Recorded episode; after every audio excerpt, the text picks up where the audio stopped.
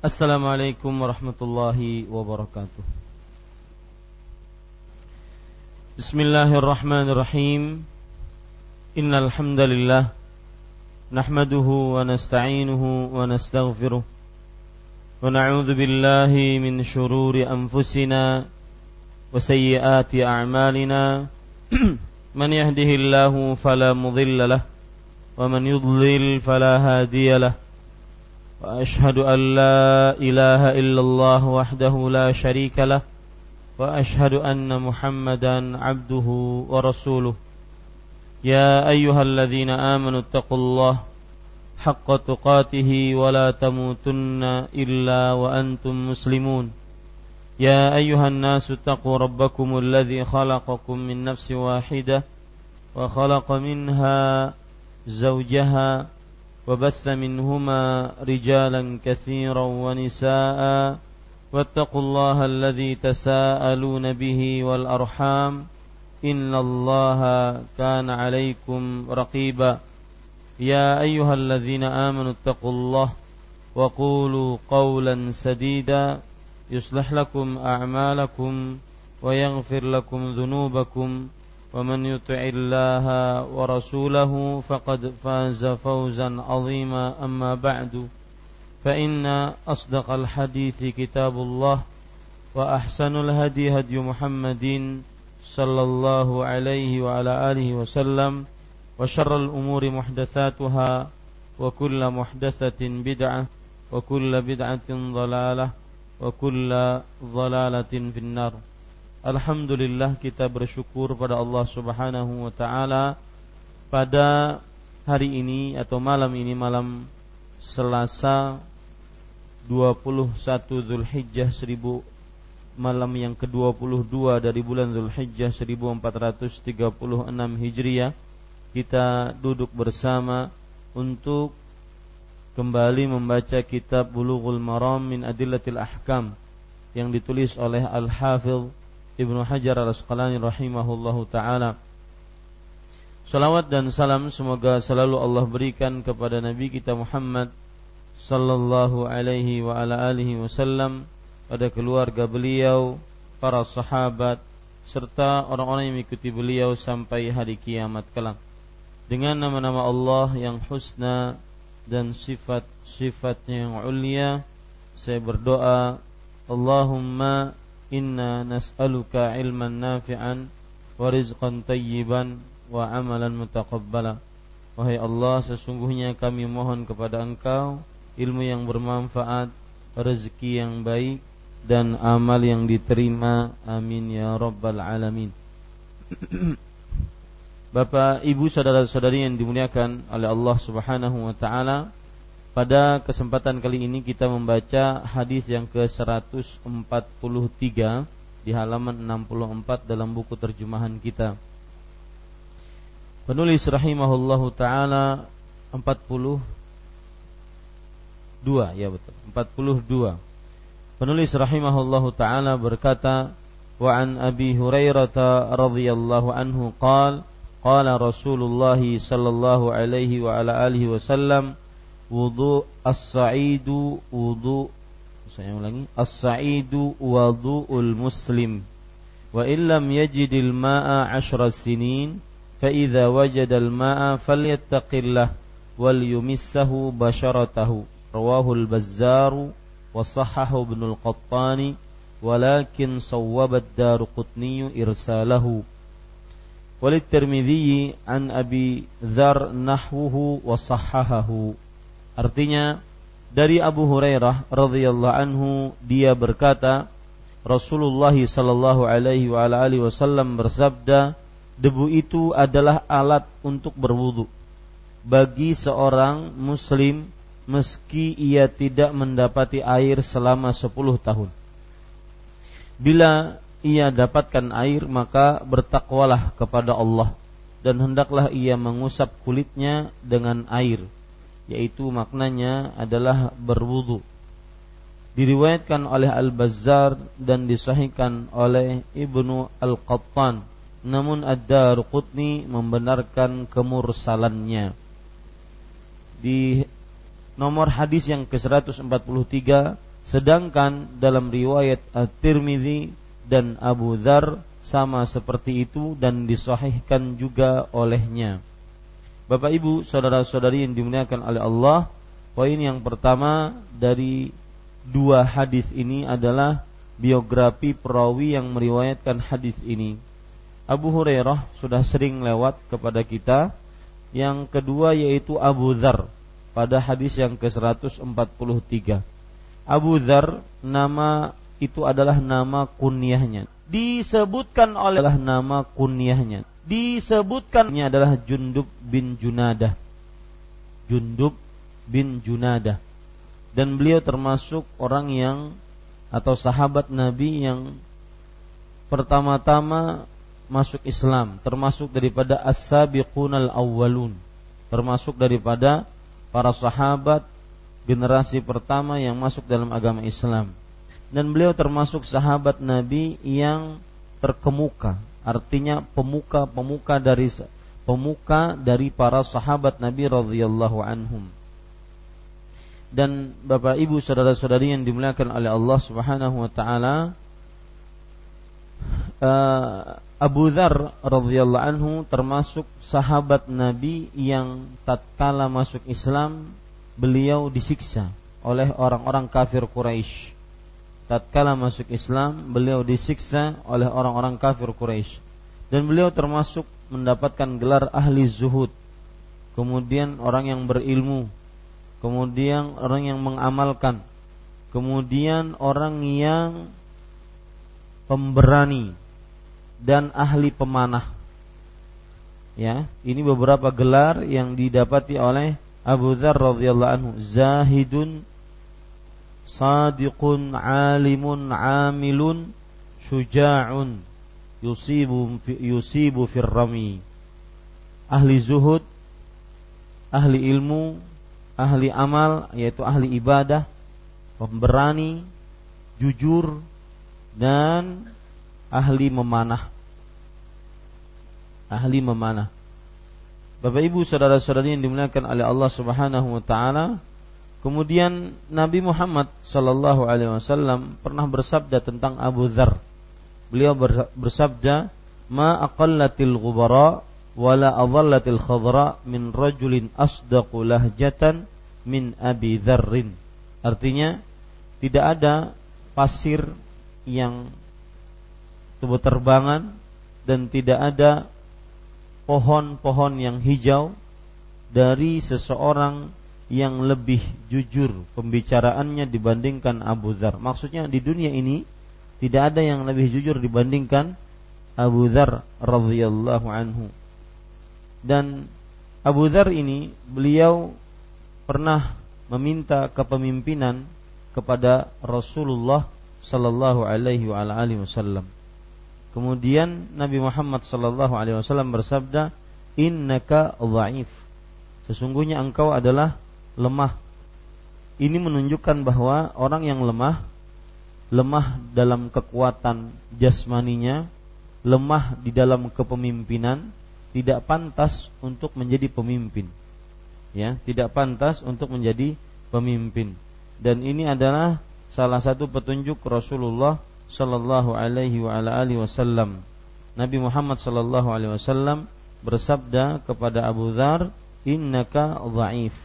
Padahal lemahnya Abu Dzar bukan karena tidak amanah, bukan karena tidak pantas untuk memimpin, bukan karena tidak pantas untuk menjadi penguasa, tidak. Akan tetapi lemahnya beliau karena mempunyai sifat yang sangat lembut. Setiap kali ada melihat orang yang miskin, maka beliau kasih apa yang ada di antong. Ya. Setiap hari habis uangnya. Kadang-kadang pemimpin memerlukan sikap yang rasyid, sikap yang e, bijaksana di dalam memimpin. Tidak semua uang ataupun harta harus diberikan sehingga nanti negara menjadi miskin atau negara tidak mempunyai modal. Nah, itu berarti kan Abu Dzar radhiyallahu anhu adalah seorang yang lemah dari sisi perasaannya lemah, bukan kepemimpinannya, bukan ahli ibadahnya, bukan ibadahnya, bukan akhlaknya. Bagaimana kalau seandainya selain Abu Dhar yang lemah kepemimpinan, lemah jasmani, lemah pikiran, lemah ilmu, lemah amal. Ini ini menjadikan kita pelajaran bahwa seorang pemimpin harus al-qawiyul amin. Ya abati inna khaira man ista'jartal qawiyul amin. Kata salah seorang dari uh, anak perempuan Yakub, anak perempuan Zakaria kalau tidak salah atau Yakub saya lupa. Yang jelas berkata kepada bapaknya, bapaknya seorang nabi. Kemudian waktu itu ditolong oleh Nabi Musa alaihi salam. Kemudian salah seorang anak perempuan tersebut mengatakan, "Wahai bapakku, sesungguhnya orang yang paling pantas untuk engkau jadikan pekerja adalah al-qawiyul amin, yang kuat dan amanah." Nabi Syuaib, ya Nabi Syuaib yang kuat dan amanah. Ini menunjukkan bahwa pemimpin itu harus amanah dan juga kuat, kuat dalam jasmani. Baik, Bapak Ibu saudara-saudari dan Abu Dhar meninggal di Robadah. Robadah itu sekitar 98 mil dari kota Madinah. Terletak di daerah timurnya kota Madinah terletak di daerah timurnya kota Madinah. Dan kalau tidak salah bahwasanya Abu Dzar beliau inilah yang meninggal sendirian. Ya. Beliau inilah yang meninggal sendirian bahwasanya tidak ada orang dari keluarganya yang mengurus Abu Dzar. Abu Dzar meninggal sendirian dan akhirnya dibawa oleh Abdullah bin Mas'ud karena lihat 97 mil dari kota Madinah timurnya kota Madinah ya beliau tinggal di timurnya kota Madinah jauh. Kemudian dilihat waktu itu Abdullah bin Mas'ud melewati rumahnya Abu Dhar dan beliau meninggal pada saat itu. Kemudian dibawa oleh Abdullah bin Mas'ud ke kota Madinah. Dan cerita masuk Islamnya Abu Dhar terkenal di dalam hadis riwayat Bukhari dan juga hadis riwayat Imam Muslim. Karena tadi Abu Dhar beliau ketika masuk Islam, kemudian kehidupan beliau sangat terkenal dengan kezuhutan dan juga siksaan dari orang-orang kafir Quraisy. Taib itu yang pertama. Poin yang pertama. Poin yang kedua yaitu makna dari hadis ini. Makna dari hadis ini. Dari Abu Hurairah radhiyallahu anhu dia berkata, Rasulullah sallallahu alaihi wa ala alihi wasallam bersabda, debu itu adalah alat berwudu. Sebagaimana yang sudah saya jelaskan bahwa as-sa'id di sini adalah maksudnya as-sa'id yang pendapat yang kita ambil seluruh permukaan bumi. Ya, seluruh permukaan bumi. Makanya para ulama mengatakan as-sa'id kullu ma tasa'ada milal ard setiap yang ada di permukaan bumi. Ya, baik itu ada pasirnya, debunya ataupun tidak ada. Ada batunya ataupun tidak ada. Itu namanya as-sa'id. Ya. Dan as-sa'id di dalam kata ini, dalam hadis ini, debu itu adalah alat untuk berwudu. Debu di sini dibatasi sebagaimana yang disebutkan oleh Allah dalam surah An-Nisa ayat 42. Ya, fatayammamu sa'idan tayyiban. Bertayammamulah dengan debu yang suci. Jadi di sini debu itu adalah alat untuk berwudu maksudnya debu yang suci. Dan ingat sekali lagi kata debu ini adalah seluruh permukaan bumi. Baik yang ada pasirnya, yang ada debunya ataupun yang ada batunya, ya. Seluruh permukaan bumi. Kemudian debu itu adalah alat untuk berwudu. Saya sudah jelaskan juga bahwa di sana ada perbedaan antara wuduun dengan waduun. Ya, seperti tohurun dengan tuhurun. Kalau wadu pakai waw, wawnya itu ada fathah di atasnya, maka itu namanya alat. Alat untuk bersuci. Ya. zatnya untuk bersuci. Adapun pakai dhammah maka dia berarti pekerjaannya. Seperti misalkan saya tulis dulu dua waduun. Ini sama dengan tohur. Lihat. Ya. Di sana ada yang kita pakai wudhu. Ada tuhur. Nah ini sama semuanya. Kalau pakai fathah maka berarti alatnya airkah, debukah, batukah. Kalau pakai domah maka berarti pekerjaannya, perbuatannya, ya, perbuatan berwudu, perbuatan bersuci, mandikah, tayamumkah, wudukah. Nah ini Bapak Ibu saudara-saudari. Taib. Di sini kita perhatikan makanya diterjemahkan debu itu adalah alat untuk berwudu bagi seorang muslim. Uh, kalau kita perhatikan, debu alat adalah alat untuk berwudu bagi seorang muslim. Di sini nanti terdapat pelajaran. Apakah tayamum itu pengganti wudu? Ataukah tayamum itu hanya sebuah perbuatan yang akhirnya membolehkan wudu?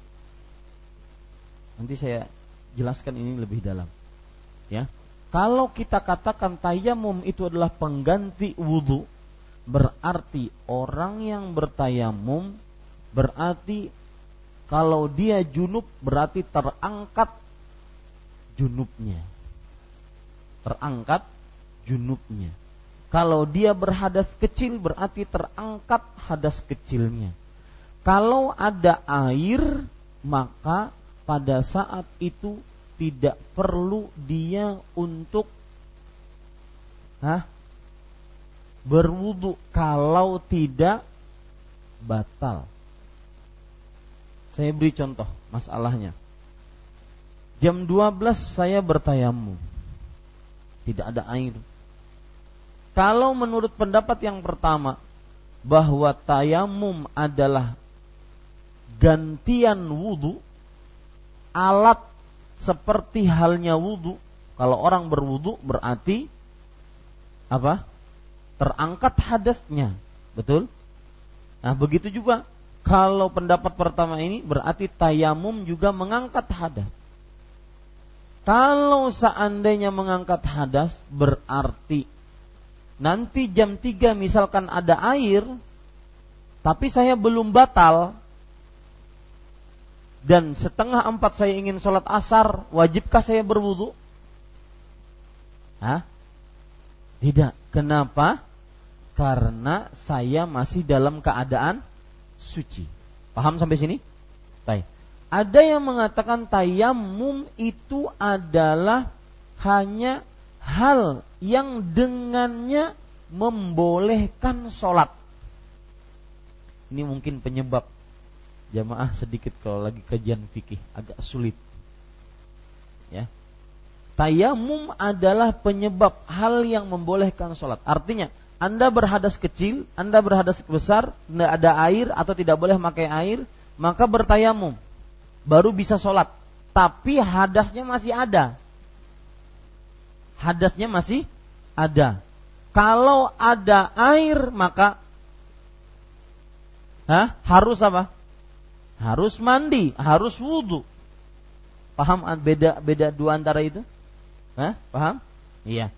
Jadi di sinilah debu itu adalah alat untuk berwudhu. Nah nanti dibicarakan oleh para ulama. Apa maksud alat untuk berwudhu? Apakah dia pengganti wudhu dalam artian dia mengangkat hadas atau dia hanya sebatas ya perbuatan yang dengannya membolehkan sholat Paham?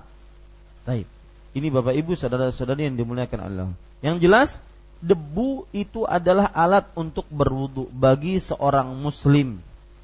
Meski ia tidak mendapati air. Ya, selama 10 tahun. Kata selama 10 tahun ini garis bawahi baik-baik hanya sebatas menunjukkan panjang dan lama, bukan pembatasan. Sebatas menunjukkan panjang dan lama, bukan apa? Pembatasan.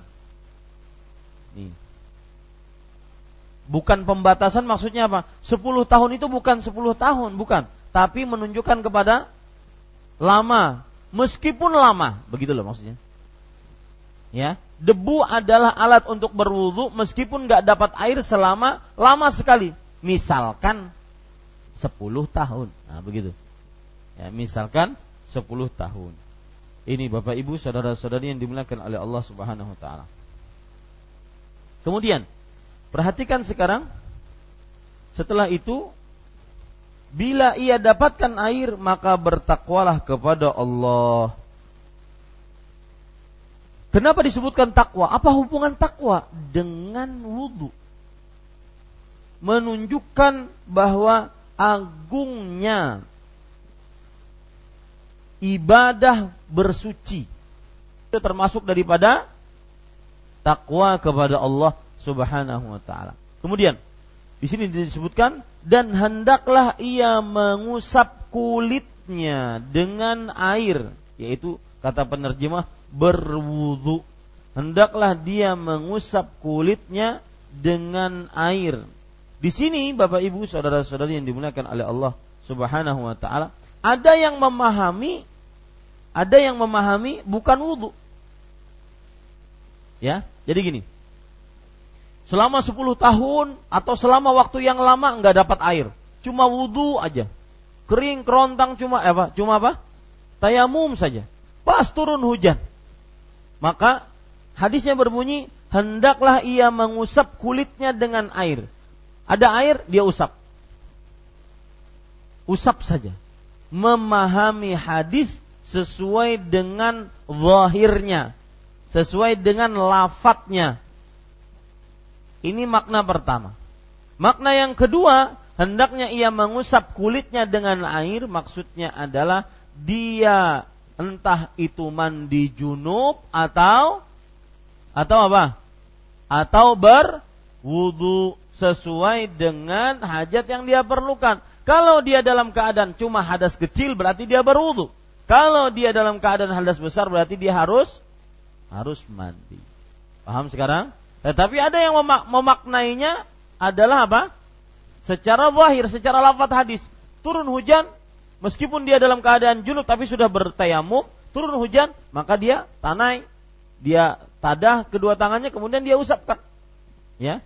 Dia hanya disuruh mengusapkan air ke kulitnya. Nah, ini Bapak Ibu saudara-saudari yang dimuliakan oleh Allah Subhanahu wa taala. Tapi wallahu alam pendapat yang dimaksud eh, dari hadis ini adalah hendaknya dia berwudu atau bertayamum sesuai dengan hadas yang dia miliki. Ya, sesuai dengan hadas yang dia miliki. Taib. Kalau sudah kita pahami makna hadis tersebut, kita kepada poin yang ketiga yaitu derajat hadis ini. Di sini disebutkan diriwayatkan oleh Al-Bazzar. Disebutkan oleh Al diriwayatkan dalam Al-Bazzar dalam kitab Al-Musnad, Musnad Al-Bazzar. Al-Bazzar mempunyai kitab namanya Musnad Musnad Al-Bazzar dan disahihkan oleh Ibnu Al-Qattan. Ibnu Al-Qattan, Bapak Ibu saudara-saudari yang dimuliakan oleh Allah, adalah seorang ulama besar dari ulama hadis. Nama aslinya Yahya Ibnu Sa'id Al-Qattan. Yahya Ibnu Sa'id Al-Qattan dan namun Ad-Daruqutni membenarkan kemursalannya. Maksudnya Imam Ad-Daruqutni salah seorang ulama hadis mengatakan hadis ini mursal. Mursal itu ada dua macam. Yang pertama, mursal adalah seorang tabi'i mengatakan Rasulullah Shallallahu Alaihi Wasallam bersabda. Ini mursal yang pertama. Mursal adalah seorang tabi'i mengatakan bahwa Rasulullah sallallahu alaihi wasallam bersabda.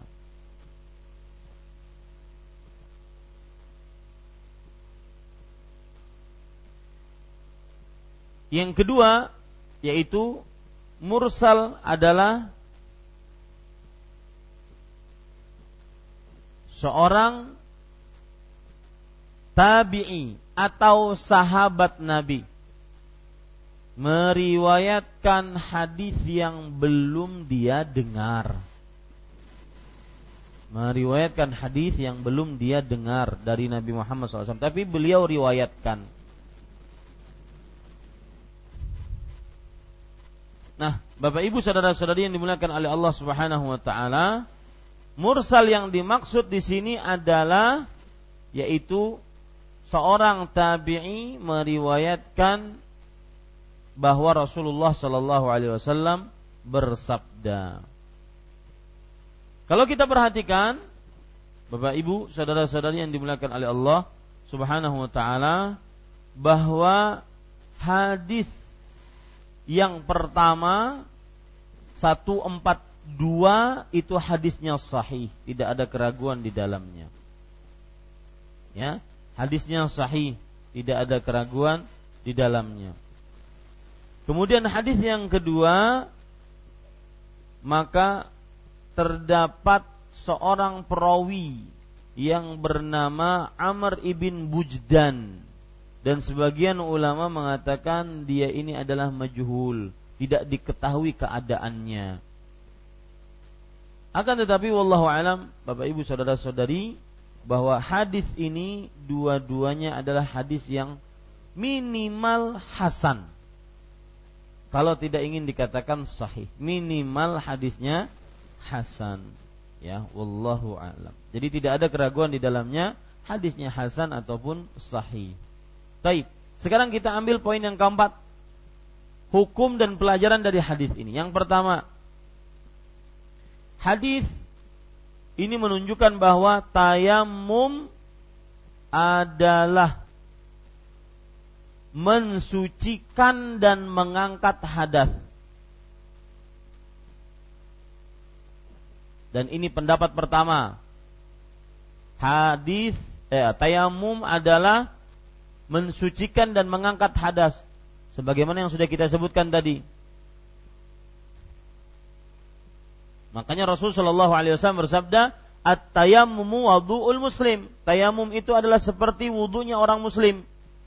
Jadi dia sama hukumnya dengan tayamum, eh, dengan wudhu. Dan ini madhab Abu Hanifah, Imam Ahmad, kemudian Syekhul Islam, Ibnu Qayyim, Ash-Shawkani, As-San'ani. Ya, ini menunjukkan bahwa tayamum adalah mensucikan dan mengangkat hadas.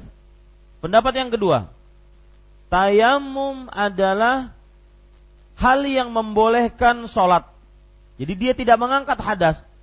Dia tidak mensucikan tetapi dia membolehkan sholat. Berarti hadasnya masih ada dalam dirinya, tapi dengan tayamum jadi boleh. Ya, dengan tayamum jadi boleh. Dan ini mazhab jumhur.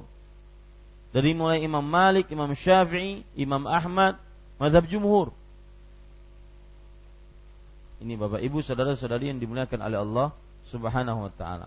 Wallahu alam pendapat yang lebih kuat adalah pendapat pertama bahwa tayamum seperti wudhu. Kalau orang berwudhu, apa yang terjadi pada dirinya? Hadasnya terangkat nggak? Terangkat.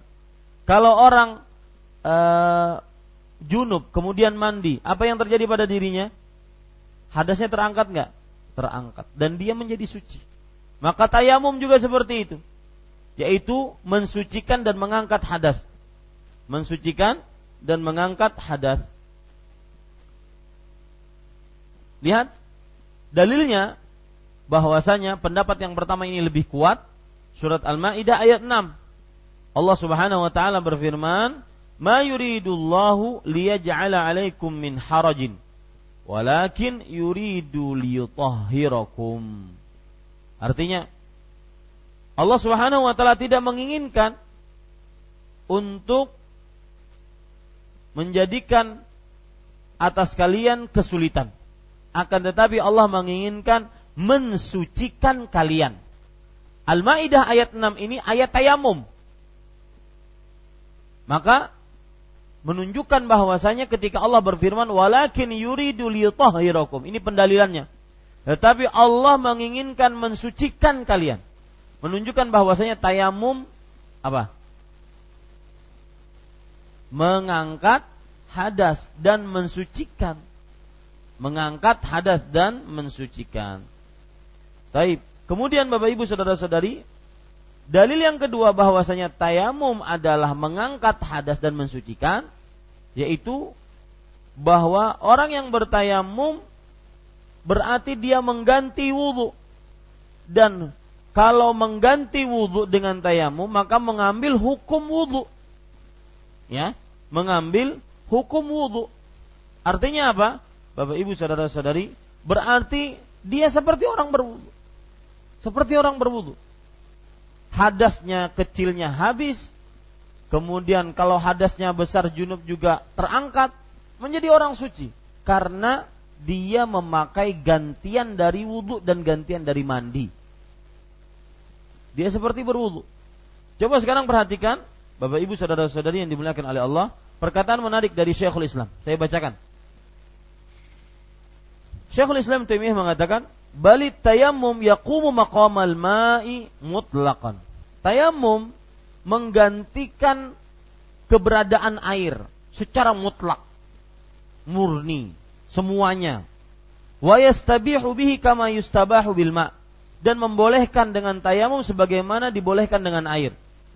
Maka kalau begitu kata beliau, ya tayamum qabla waktu boleh bertayamum sebelum sebelum masuk waktu sebagaimana wudhu boleh sebelum masuk waktu. Boleh nggak kita sebelum asar sholat eh berwudhu? Boleh. Sebelum zuhur berwudhu. Maka begitu pula sebelum zuhur, sebelum asar, sebelum sholat bertayamum. Kalau dipastikan tidak ada air. Karena dia seperti wudhu. Kemudian, kama yatawadda'u qabla al-wudu sebagaimana berwudu sebelum salat, sebelum salat. Wa yabqa ba'da al-waqt kama tabqa taharatul ma' ba'dah. Dan kalau setelah salat masih suci enggak? Dengan tayamu masih suci enggak? Masih sebagaimana orang berwudu setelah sholat dia juga masih suci. Pokoknya dia mengambil hukum hukum wudu. Tayamum seperti hukum wudu. Wa idza tayammama linafilatin shalla bihil fardhata. Dan apabila dia bertayamum untuk sholat nafilah, sholat sunnah, ya, maka dia boleh untuk mengerjakan sholat wajib sebagaimana kama annahu idza tawaddala nafidatin shalla bihil fardhah sebagaimana kalau orang berwudu berwudu untuk sholat sunnah tapi kemudian sholat wajib boleh nggak boleh misalkan saya ingin berwudu kemudian setelah wudu saya mengerjakan sholat dua rakaat sebelum subuh setelah sholat dua rakaat sebelum subuh iqamah kemudian saya sholat subuh yang wajib maka tayamum juga begitu dia bertayamum untuk sholat sunnah Kemudian dia lanjutkan untuk sholat wajib. Boleh tidak? Boleh. Kenapa? Karena tayamum mengganti wudhu secara mutlak. Apa pun hukum yang berkaitan dengan wudhu maka diambil oleh tayamum. Ini Bapak Ibu saudara-saudari. Nah, kemudian Syekhul Islam mengatakan wa hadza qaulu katsir min ahli ilm wa huwa madhhabu Abi Hanifah wa Ahmad wa fi riwayat ats-tsaniyah wa qala Ahmad hadza huwa al-qiyas wa hadza al-qaul huwa sahih wa alayhi yadullu kitab wa sunnah wal i'tibar. Artinya dan ini adalah pendapat kebanyakan atau e, kebanyakan dari para ulama. Dan ini mazhab Abu Hanifah, Imam Ahmad dan Imam Ahmad mengatakan ini adalah yang benar. Ya, dan ini pendapat yang benar yang ditunjuki oleh Al-Quran, Sunnah dan juga tadabbur terhadap Al-Quran dan Sunnah tersebut. Jadi wallahu alam Bapak Ibu saudara-saudari yang dimuliakan oleh Allah bahwa tayamum apa? Hukumnya seperti hukum berwudu. Kemudian pelajaran selanjutnya yang kita bisa ambil dari hadis ini bahwa hadis ini menunjukkan bahwa siapa yang bertayamum untuk junub siapa yang bertayamum untuk junub kemudian dia dapat air maka wajib baginya mandi wajib baginya apa? Mandi. Sebagaimana disebutkan dalam hadis bahwa debu atau tayamum adalah alat bersucinya orang muslim. Jika dia walaupun dia tidak mendapati air 10 tahun, kalau dia mendapati air maka takwalah kepada Allah dan sentuhkan air ke kulitnya. Artinya pas dapat air mandi. Pas dapat air apa? Mandi. Mandinya di sini bukan karena dia junub. Tapi mandinya apa? Karena hadis. Karena tayamum sudah ter, sudah mengangkat junubnya, sudah mengangkat hadasnya. Paham maksud saya, Pak? Ya. Eh, tayamum di awal sudah mengangkat hadasnya dia seperti orang suci, tapi dapat air disuruh mandi. Mandinya di sini apa? Hanya sebatas mengamalkan apa? Hadis. Bukan berarti dia dalam keadaan junub. Paham maksud saya? Taib. Ini Bapak Ibu, saudara-saudari yang dimuliakan oleh Allah. Pelajaran selanjutnya yang kita bisa ambil dari hadis ini.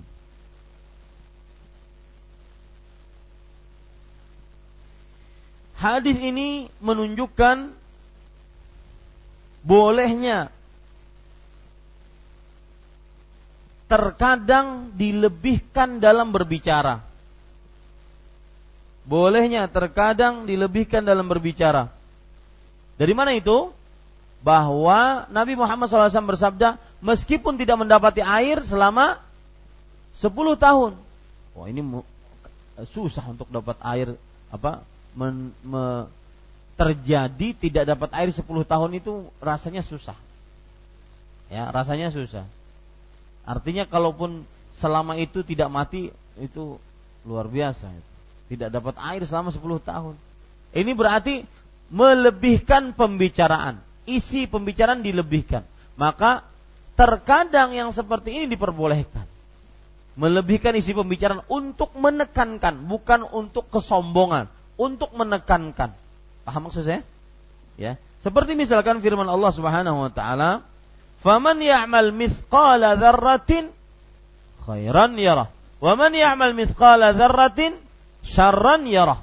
Barang siapa yang beramal sebesar zarrah, zarrah tahu apa arti zarrah? Zarrah namlatun saghirah. Yaitu semut yang kecil. Atau lebih kecil darinya. Au haba. Atau debu. Debu. Yang kalau masuk matahari, kemudian ada debu-debu yang berterbangan. Seperti itu. Kalau ada orang yang beramal baik sekecil itu, di akhirat dia akan lihat. Sebaliknya kalau ada orang yang beramal buruk sekecil itu di akhirat dia akan mendapatkan balasannya. Maka pertanyaan, apakah ini ada mungkin orang beramal sekecil itu? Maka jawabannya bukan tujuannya mengukur amal, tetapi tujuannya adalah menunjukkan kepada paling sedikit, paling kecil Sekecil apa pun akan terlihat amal kita. Kalau kecil baik maka akan diperlihatkan di hari kiamat. Kalau kecilnya buruk maka akan diperlihatkan di hari kiamat. Ini Bapak Ibu, saudara-saudari yang dimuliakan oleh Allah. Jadi boleh ya seseorang untuk membicarakan perkataan yang kadang-kadang mubalaghah dilebihkan untuk apa? Menekankan pembicaraan.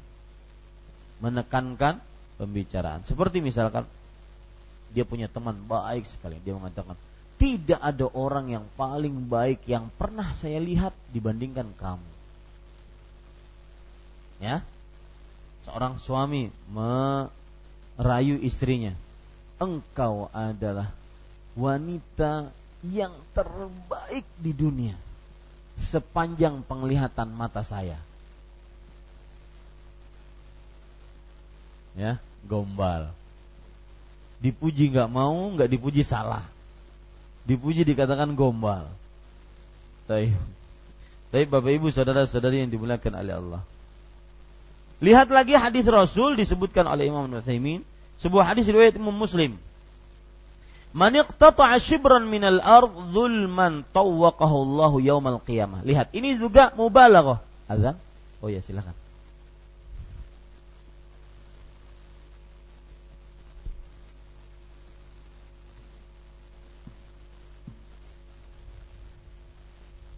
Ya, kita lanjutkan Bapak Ibu saudara-saudari yang dimuliakan oleh Allah. Jadi dalam Islam, dalam ayat-ayat Al-Qur'an dan hadis-hadis Rasul ada kadang-kadang mubalaghah. Mubalaghah itu berlebihan dalam uh, pembicaraan, dalam penyebutan ayat, dalam penyebutan hadis untuk menekankan perkataan. Contoh yang lain, ini hati-hati ya dan ini banyak terjadi di tengah masyarakat. Hadis riwayat Muslim, "Man iqtata'a shibran minal ardi zulman tawwaqahullahu yaumal qiyamah. Barang siapa yang mengambil satu jengkal tanah seseorang, satu jengkal tanah seseorang, maka Allah Subhanahu wa taala akan menimpakannya nanti pada hari kiamat. Kalau kita lihat, apakah ada orang cuma ngambil satu jengkal?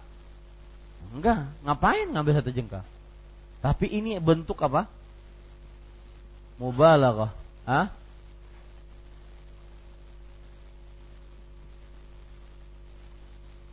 Iya, maksudnya satu jengkal itu gini mas, satu jengkal diambil oleh dia. Enggak, satu jengkal diambil oleh dia. Maka Allah akan menimpakan nanti padanya hari kiamat. Ada orang ambil satu jengkal? Enggak ada. Ya, tidak ada. Ini menunjukkan mubalaghah. Menunjukkan berlebihan tapi dalam menekankan perkataan. Jangan sampai ngambil tanah orang walau satu jengkal. Paham maksudnya? Ini Bapak Ibu saudara-saudari yang dimuliakan oleh Allah. Contoh yang lain lagi surat At-Taubah ayat 80. Ini contoh-contoh mubalaghah ya. Contoh-contoh terlalu berlebihan dalam pembicaraan akan tetapi untuk menekankan perkataan. In tastaghfir lahum sab'ina marratan falan yaghfirallahu lahum. Kalau kamu memintakan ampun kepada Allah sebanyak 70 kali tidak akan pernah diampuni oleh Allah. Artinya 70 kali ini bukan batasan. Berarti Ustaz kalau 80 boleh? Enggak. Berarti kalau di, dimintakan ampun 80 kali diampuni oleh Allah? Tidak. Ini adalah ayat kalau tidak salah ayat untuk orang mukmin meminta ampun kepada orang musyrik atau orang kafir. Enggak akan bermanfaat. Selama mereka mati dalam kekafiran, kemusyrikan, istighfarnya orang beriman tidak akan bermanfaat sama sekali. Walau 70 kali istighfar. Bukan batasan. Kalau 71 berarti kabul dong Ustaz. Enggak. Ya. 70 itu maksudnya apa? Mubah mubalaghah. Ini. Taib. Kemudian pelajaran yang terakhir Bapak Ibu saudara-saudari pada hadis ini yaitu batalnya tayamum jika ada air. Batalnya tayamum jika ada air. Kalau ada orang mempertahankan tayamumnya padahal masih ada air, maka tidak sah wudhu dan mandinya. Tidak sah sholatnya. Batalnya tayamum jika ada air. Dan apabila sudah ada air maka dia mandi atau dia berwudhu. Kalau dia dapat air maka dia mandi atau berwudhu. Tapi ingat, mandi dan wudhunya ini untuk apa? Mengerjakan hadis Rasul bukan karena dia hadas enggak. Paham ya? Ini Bapak Ibu, saudara-saudari yang dimuliakan oleh Allah. Baik, kita baca hadis selanjutnya. Wa an Abi Sa'id al-Khudri radhiyallahu anhu qala kharaja rajulan fi safarin fahadaratis salatu wa laysa ma'ahuma ma'un fatayammama sa'idan tayyiban fasallaya ثم وجد الماء في الوقت فأعاد أحدهما الصلاة والوضوء ولم يعيد الآخر. ثم أتى يا رسول الله, رسول الله صلى الله عليه وعلى آله وسلم فذكر ذلك له فقال للذي لم يعد أصبت السنة وأجزأتك صلاتك؟ وقال للآخر لك الأجر مرتين رواه أبو داود والنسائي. artinya dari Abu Sa'id Al-Khudri radhiyallahu an. Dia berkata, dua orang laki-laki melakukan perjalanan. Lalu tibalah waktu sholat. Sementara keduanya tidak membawa air. Keduanya pun bertayamum dengan debu yang baik. Kemudian sholat. Setelah itu mereka berdua mendapatkan air. Sedang waktu sholat masih ada maka salah seorang di antara keduanya mengulangnya, mengulangi sholatnya dan wudhunya, sedang yang lain tidak. Lalu keduanya mendatangi Rasulullah Sallallahu Alaihi Wasallam dan menceritakan hal itu kepadanya. Maka beliau bersabda kepada orang yang tidak mengulangi sholatnya, engkau telah mengerjakan sunnah dan sholat musah. Dan beliau bersabda kepada temannya, kamu mendapatkan dua pahala. Diriwayatkan oleh Abu Daud dan An-Nasai. Bapak Ibu, saudara-saudari yang dimuliakan oleh Allah, poin pertama dari hadis ini adalah Abu Sa'id Al-Khudri. Abu Sa'id Al-Khudri, beliau sahabat Nabi yang terkenal dengan kunyahnya. Namanya Sa'ad bin Malik bin Sinan. Sa'ad bin Malik bin Sinan. Ini Abu Sa'id Al-Khudri. Kemudian poin selanjutnya itu makna dari hadis ini. Abu Sa'id Al-Khudri radhiyallahu anhu dia berkata, dua orang laki-laki melakukan perjalanan safar, yaitu perjalanan yang di sana mereka mengkosor sholat. Tidaklah safar disebut safar kecuali di dalamnya seseorang boleh untuk apa? Mengkosor sholatnya. Ya, diboleh untuk mengkosor sholatnya. Taib. Lalu tibalah waktu sholat. Maksudnya sudah masuk waktu sholat sementara keduanya tidak membawa air karena dalam safar apalagi zaman dahulu susah untuk air ya tidak membawa air. Keduanya pun bertayamum keduanya pun bertayamum dengan debu yang baik. Kemudian sholat. Setelah itu mereka berdua mendapati air sedang waktu sholat masih ada. Maka salah seorang di antara keduanya mengulangi sholatnya dan wudhunya. Ini mafhum semua ya. Dan sedang yang lain tidak. Lalu keduanya mendatangi Rasulullah Sallallahu Alaihi Wasallam. Jadi mereka tayamum karena nggak ada air, lalu sholat. Kemudian jalan lagi. Ternyata di tengah jalan dapat air dan waktu sholat masih ada. Apa maksud waktu sholat masih ada? Masih dalam waktu sholat yang mereka sholat itu. Ya, entah itu sholat asar, sholat zuhur, waktu sholatnya masih ada misalkan. Maka yang sa yang satu mengulang wudhu dan sholatnya, yang satu tidak. Maka Rasulullah SAW menceritakan uh, dan mereka menceritakan hal itu kepada Rasulullah SAW. Maka beliau bersabda kepada orang yang tidak mengulang sholatnya, asobat kas asob asobtas sunnata Artinya engkau telah mengerjakan sunnah, telah sesuai dengan sunnah. Artinya amal yang engkau kerjakan tadi tidak mengulang sholat itu sesuai dengan apa yang disebutkan dalam Al-Quran dan hadis Rasul Shallallahu Alaihi Wasallam. Dan usahamu benar, istihadmu benar. Kemudian yang kedua,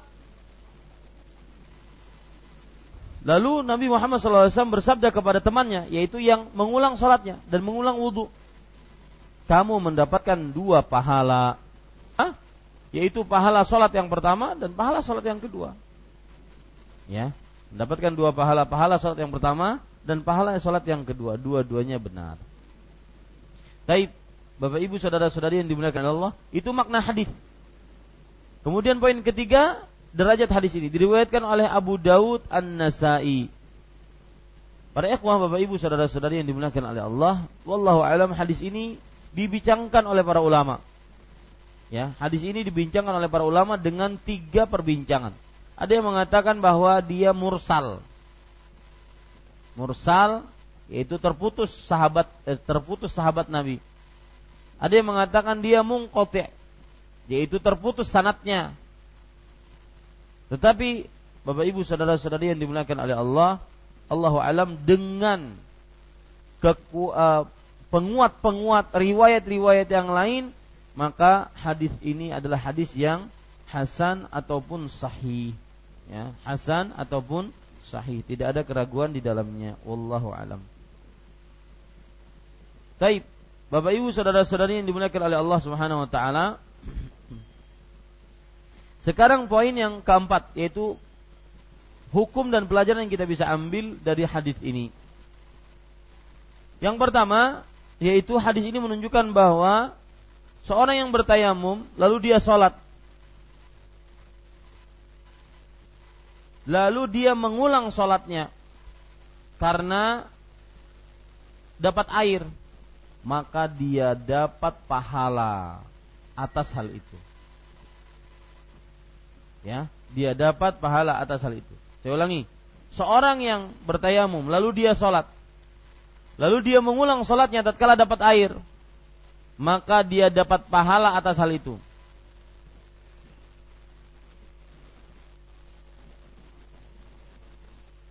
Kalau dia tidak mengetahui, tidak diperlukan diulang lagi. Nah, dia dapat pahalanya. Kalau dia tidak mengetahui bahwa tidak diperlukan untuk diulang lagi. Saya ulangi hukumnya.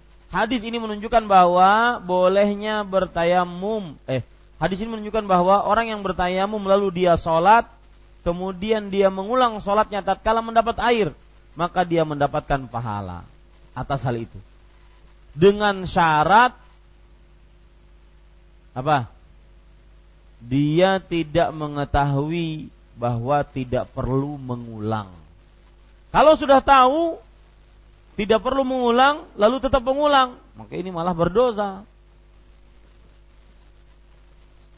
Ya maka ini malah ber, berdosa. Barang siapa yang bertayamum lalu sholat, lalu dia mengulang sholatnya karena dapat air, maka dia mendapat pahala. Dengan syarat dia tidak tahu kalau tidak boleh mengulang. Dengan syarat dia tidak tahu kalau tidak boleh apa? Mengulang.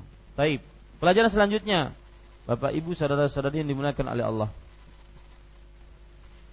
Kalau mengulang sholat setelah dapat air, dengan sengaja dan tahu hukumnya, maka dia menyelisihi sunnah. Kalau mengulang sholat setelah dapat air dengan sengaja dan tahu hukumnya, maka dia berarti menyelisihi sunnah.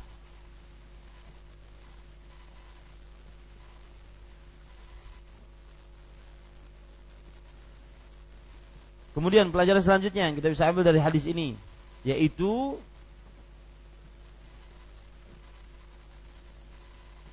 keadaan-keadaan orang yang bertayamum terhadap sholatnya. Nih catat baik-baik. Keadaan-keadaan orang yang bertayamum terhadap sholatnya. Yang pertama, mendapati air setelah sholat dan setelah keluar waktu maka sholatnya tidak perlu diulang secara ijma. Mendapati air setelah sholat dan setelah keluar waktu. Jadi ada orang tayamum, lalu sholat. Kemudian setelah itu habis waktunya. Lalu dapat air. Apakah dia mengulang atau tidak? Tidak tidak mengulang sama sekali dengan ijma. Mendapati air setelah sholat dan setelah keluar waktu maka tidak pengulang sholatnya. Ini berdasarkan ijma. Yang kedua, mendapati air setelah sholat dan sebelum keluar waktu. Mendapati air setelah sholat sebelum keluar waktu Jadi dia sholat asar dengan tayamum. Sebelum maghrib dapat air. Nah, apa yang dia kerjakan? Ngulang sholat nggak? Hah? Tidak. Ini ini pendapatnya tidak diulang. Menurut pendapat yang lebih kuat. Kalau saya katakan menurut pendapat yang lebih kuat itu berarti ada terjadi perbedaan pendapat di antara ulama. Ya, tidak diulang menurut jumhur. Kebanyakan para ulama mengatakan tidak diulang. Baik, yang ketiga, mendapati air tatkala sholat. Oh.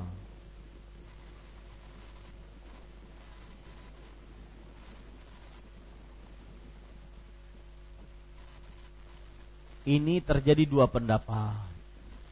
Ada yang mengatakan batal tayamum dan sholatnya. Pendapat pertama. Ada yang mengatakan tidak batal tayamum dan sholatnya. Mendapati air tatkala sholat. Jadi lagi ruku dia dia sholat dalam dengan bertayamum. Tatkala sholat turun hujan. Nah, gimana? ada dua pendapat. Yang pertama apa? Batal tayamum dan sholatnya. Yang kedua apa? Tidak batal. Wallahu alam Bapak Ibu pendapat yang paling kuat dan hati-hati apa?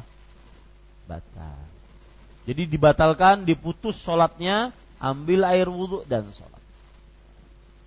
Kenapa? Karena Allah berfirman, "Falam tajidu ma'an." Lalu kalian tidak mendapati air, fatayamam, maka bertayamumlah. Kalau sudah dapat air berarti selesai tayamumnya.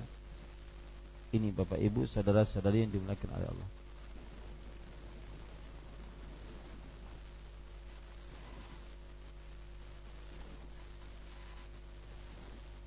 Ya, satu hadis lagi. Masih sanggup? Ya, satu hadis lagi Bapak Ibu, saudara-saudari yang dimuliakan oleh Allah Subhanahu wa taala. Wa an Ibnu Abbasin? Sebelum satu hadis kita ambil dulu pelajaran dari Imam. Ya,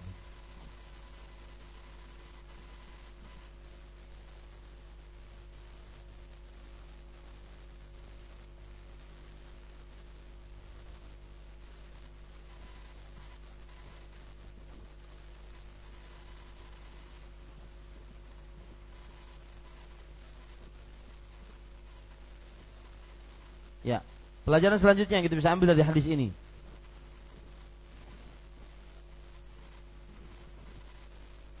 Hadis ini menunjukkan sabarnya Rasulullah dalam menghadapi sahabatnya. Dan ini di zaman sekarang harus kita contoh. Dan berusaha mencontoh menjadi orang penyabar. Sabarnya Nabi Muhammad SAW terhadap para sahabatnya. Di antaranya orang tadi yang mengulang. Beliau katakan beliau tidak celah, beliau tidak caci, beliau tidak hinakan, tapi malah beliau mengatakan bahwasanya lakal ajru marratain. Kamu mendapatkan dua pahala. Padahal waktu itu beliau menyelisihi sunnah. Tapi karena istihad maka tetap dapat pahala. Ya, Beda sekarang kalau sudah tahu hukumnya, kita masih beristihad, oh ini menyelisih sunnah berarti. Ini, yang ini faedah yang kita bisa ambil. Faedah selanjutnya Bapak Ibu saudara-saudari beramal sesuai dengan sunnah lebih baik daripada banyak tapi tidak sesuai dengan sunnah. Karena Rasul Shallallahu Alaihi Wasallam bersabda, "Asabtas sunnah." Kamu sesuai dengan sunnah.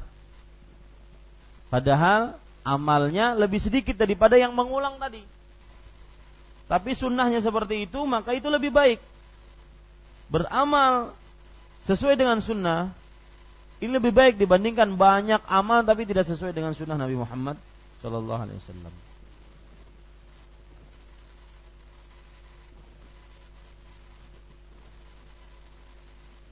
Kemudian Bapak Ibu saudara-saudari, pelajaran selanjutnya yang kita bisa ambil dari hadis ini adalah yaitu pemberian semangat kepada orang yang mengerjakan sunnah. Karena Nabi Muhammad Shallallahu Alaihi Wasallam bersabda di sini, asabta sunnah wa ajza'atka salatuk. So, engkau telah sesuai dengan sunnah dan solatmu sah. Nah, ini pemberian semangat dari Rasul Shallallahu Alaihi Wasallam. Artinya meskipun sedikit amalnya dibandingkan yang mengulang tadi, tetapi karena sesuai dengan sunnah, maka dia sholatnya apa? Sah. Orang mungkin dengan perasaan, uh Ustaz, itu kan dengan tayamum. Ini dengan air Ustaz. Masa dia kalah? Iya. Ini dengan sunnah, sedangkan ini dengan hanya perasaan saja. Ya, wallahu a'lam. Baik, kita ambil hadis yang selanjutnya. Hadis yang ke-145. Wa an Ibnu Abbas radhiyallahu anhuma fi qawlihi azza wa jal wa in kuntum marza aw ala safarin qala wa idza kanat birrajuli al jirahatu fi sabilillah wal quruhu fayujnib fayakhafu an yamuta in igtasal tayammam rawahu ad-Daruqutni mauqufan wa rafa'ahu al-Bazzar wa sahahahu Ibnu Khuzaimah wal Hakim artinya dari Ibnu Abbas radhiyallahu anhuma tentang firman Allah Subhanahu wa taala dan jika kalian sakit atau dalam keadaan safar. Abdullah bin Abbas berkata, apabila seseorang terluka dan terkena penyakit di jalan Allah, kemudian junub, lalu ia tak dan ia takut akan meninggal dunia kalau mandi, maka hendaknya bertayamum. Diriwayatkan oleh Ad-Daruqutni secara mauquf dan dimarfu'kan oleh Al-Bazzar serta disahihkan oleh Ibnu Khuzaimah dan Al-Hakim. Bapak Ibu, saudara-saudari yang dimuliakan oleh Allah, pelajaran pertama dari hadis ini adalah sahabat yang meriwayatkan hadis ini. Siapa beliau? Abdullah bin Abbas. Abdullah bin Abbas ma'ruf. Namanya siapa? Abdullah. Terkenal dengan Ibnu Abbas. Ibnu Abbas itu kalau bahasa Indonesianya anaknya Abbas. Maka kalau kita kasih nama anak Ibnu Abbas berarti anaknya anak Abbas. Ya ini tidak ben, eh, kurang tepat bukan tidak benar. Tapi kalau seandainya orang berdalil, Ustadz, itu nama sahabat. Ibnu Abbas itu saya jadikan bukan sebagai anaknya Abbas, tapi dia sebagai nama. Boleh nggak? Kalau maksa ya sudah. Gimana? mau dilarang? Ya. ini bapak ibu. Baik. Uh, Abdullah bin Abbas ma'ruf ya. Terkenal ahli tafsir ahli hadis kemudian salah seorang yang paling banyak meriwayatkan hadis kemudian sahabat yang belia di zaman Rasul Shallallahu Alaihi Wasallam masih hidup kemudian gigihnya beliau menuntut ilmu ada pelajaran menarik Pak tentang menuntut ilmu ini. Dan ini mudah-mudahan menjadi adab. Uh, saya waktu di Terawas dapat adab bahwa eh bukan di Solo dapat adab. Jadi ceritanya itu ada Syekh namanya Ibrahim bin Amir Ar-Ruhaili. Ini guru besar di kota Madinah, profesor akidah dan guru besar di Masjid Nabawi syekh. Kemudian beliau membawa murid, murid beliau. Yang murid itu adalah murid beliau, tapi sampai di Indonesia menjadi syekh. Padahal itu murid jadi syekh. Maka ketika pembukaan pembukaan daurah di awal-awal pembukaan ada kata sambutan dari Syekh Ibrahim. Ada kata sambutan dari Syekh Ismail nama nama muridnya.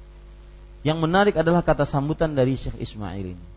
Itu bahwasanya saya sebenarnya tidak pantas untuk berbicara di hadapan antum sekalian dengan adanya guru saya. Dan ini adab saya dapati dalam beberapa buku salaf. Yaitu adabnya apa? Murid la yatasaddar nafsahu biwujudi madama syaikhu mawjud. Seorang murid itu pantang untuk mengajar selama syekhnya masih ada. Ya, selama syekhnya masih ada.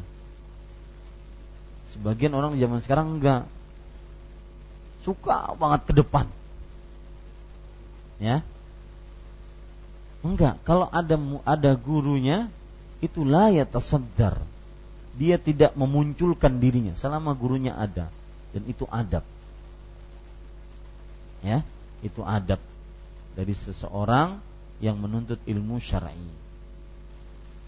Maka kalau seandainya ada seorang belajar kepada orang lain selama orang tersebut masih ada dia terus tuntut ilmu saja. Nanti kalau sudah gurunya tidak ada baru menggantikan dan itu saya dapati di majelis Syekh Abdul Muhsin ada pembaca Syekh pembaca. Saya dulu kan menggunakan metode itu sebenarnya. Jadi saya suruh baca, tapi karena diprotes akhirnya saya yang baca sendiri lah. E, ada suruh baca. Pembaca dahulu, pembaca di masjid di majelis syekh itu seorang profesor, pembaca bukunya profesor. Jadi bukan sembarangan. Syekh di dalam ilmu hadis, hafal perawi hadis dan mengajar saya di kelas. Tapi untuk disuruh buat majlis ilmu nggak mau. Artinya disuruh ada ayo pengajian Syekh baca kitab ini. Padahal beliau ahlinya. Enggak, masih ada guru saya itu adab. Ya, yang mudah-mudahan kita bisa beradab dengannya. Sebagian orang enggak sekarang. Ya, duduk di kursinya ustadznya hanya untukmu yang berjiwa dagang. Kehandakan benar jadi ustadz. Ya, ini Bapak Ibu saudara-saudari yang dimuliakan Allah. Jadi itu adab, adab la yatasaddar, dia tidak memunculkan dirinya selama syekhnya masih ada, selama gurunya masih ada. Meskipun, eh meskipun meskipun kalau dilihat muridnya lebih pintar dari syekhnya. Bukan urusan, tapi ini adab. Meskipun muridnya kadang-kadang lebih kalau lagi menyampaikan lebih luar biasa dibandingkan syekhnya. Lihat Syekh Muhammad ibn Salih Utsaimin, ulama kota ulama dari kerajaan Arab Saudi. Beliau mempunyai guru Syekh Abdurrahman bin Nasir As-Sa'di yang kitabnya kita baca setiap pagi, Senin, Selasa. Ya. Itu tidak keluar Syekh Ibnu Utsaimin sebelum ini meninggal sebelum Syekh Abdurrahman bin Nasir Sa'di meninggal. Seperti itu adabnya. Ya. Adab-adab seperti ini kadang-kadang kita tidak dapati di buku-buku. Tapi kita dapati dari cerita-cerita seperti inilah. Saya pun mendapatinya seperti itu. Baik. Bapak Ibu saudara-saudari yang dimuliakan oleh Allah Subhanahu wa taala. Kita lanjutkan. Abdullah bin Abbas, saya cerita tadi kenapa? Karena Abdullah bin Abbas itu terkenal dengan menuntut ilmu. Menuntut ilmunya sampai luar biasa. Sampai nunggu gurunya di depan di depan pintu rumah gurunya. Sahabat itu, sahabat Nabi. Menunggu sahabat-sahabat yang lebih tua, yang lebih dekat dengan Rasulullah untuk mengambil hadis dari mulut-mulut beliau. Padahal beliau alul bait, keluarga Rasul. Sampai sahabat-sahabat yang lain itu malu. Kenapa begini wahai anak paman Rasulullah sallallahu alaihi wasallam? Kemudian beliau juga memuliakan orang-orang yang berilmu. Beliau uh, mencium tangannya. Hakadha na'malu bi'alimina kata beliau. Demikianlah kita berbuat kepada orang alim kita. Maka Bapak Ibu saudara-saudari yang dimuliakan oleh Allah Subhanahu wa taala. Oh, ada yang baru datang haji. Mudah-mudahan hajinya mabrur hajjan mabrur, sa'yan masykur, wa dzamban maghfur. Haji mabrur, hajinya masykur dan doanya dosanya diampuni oleh Allah Subhanahu wa taala. Baik, Bapak Ibu saudara-saudari yang dimuliakan oleh Allah, perhatikan sekarang itu Abdullah bin Abbas. Yang jelas banyak pelajaran dari Abdullah bin Abbas, terutama dalam menuntut ilmu.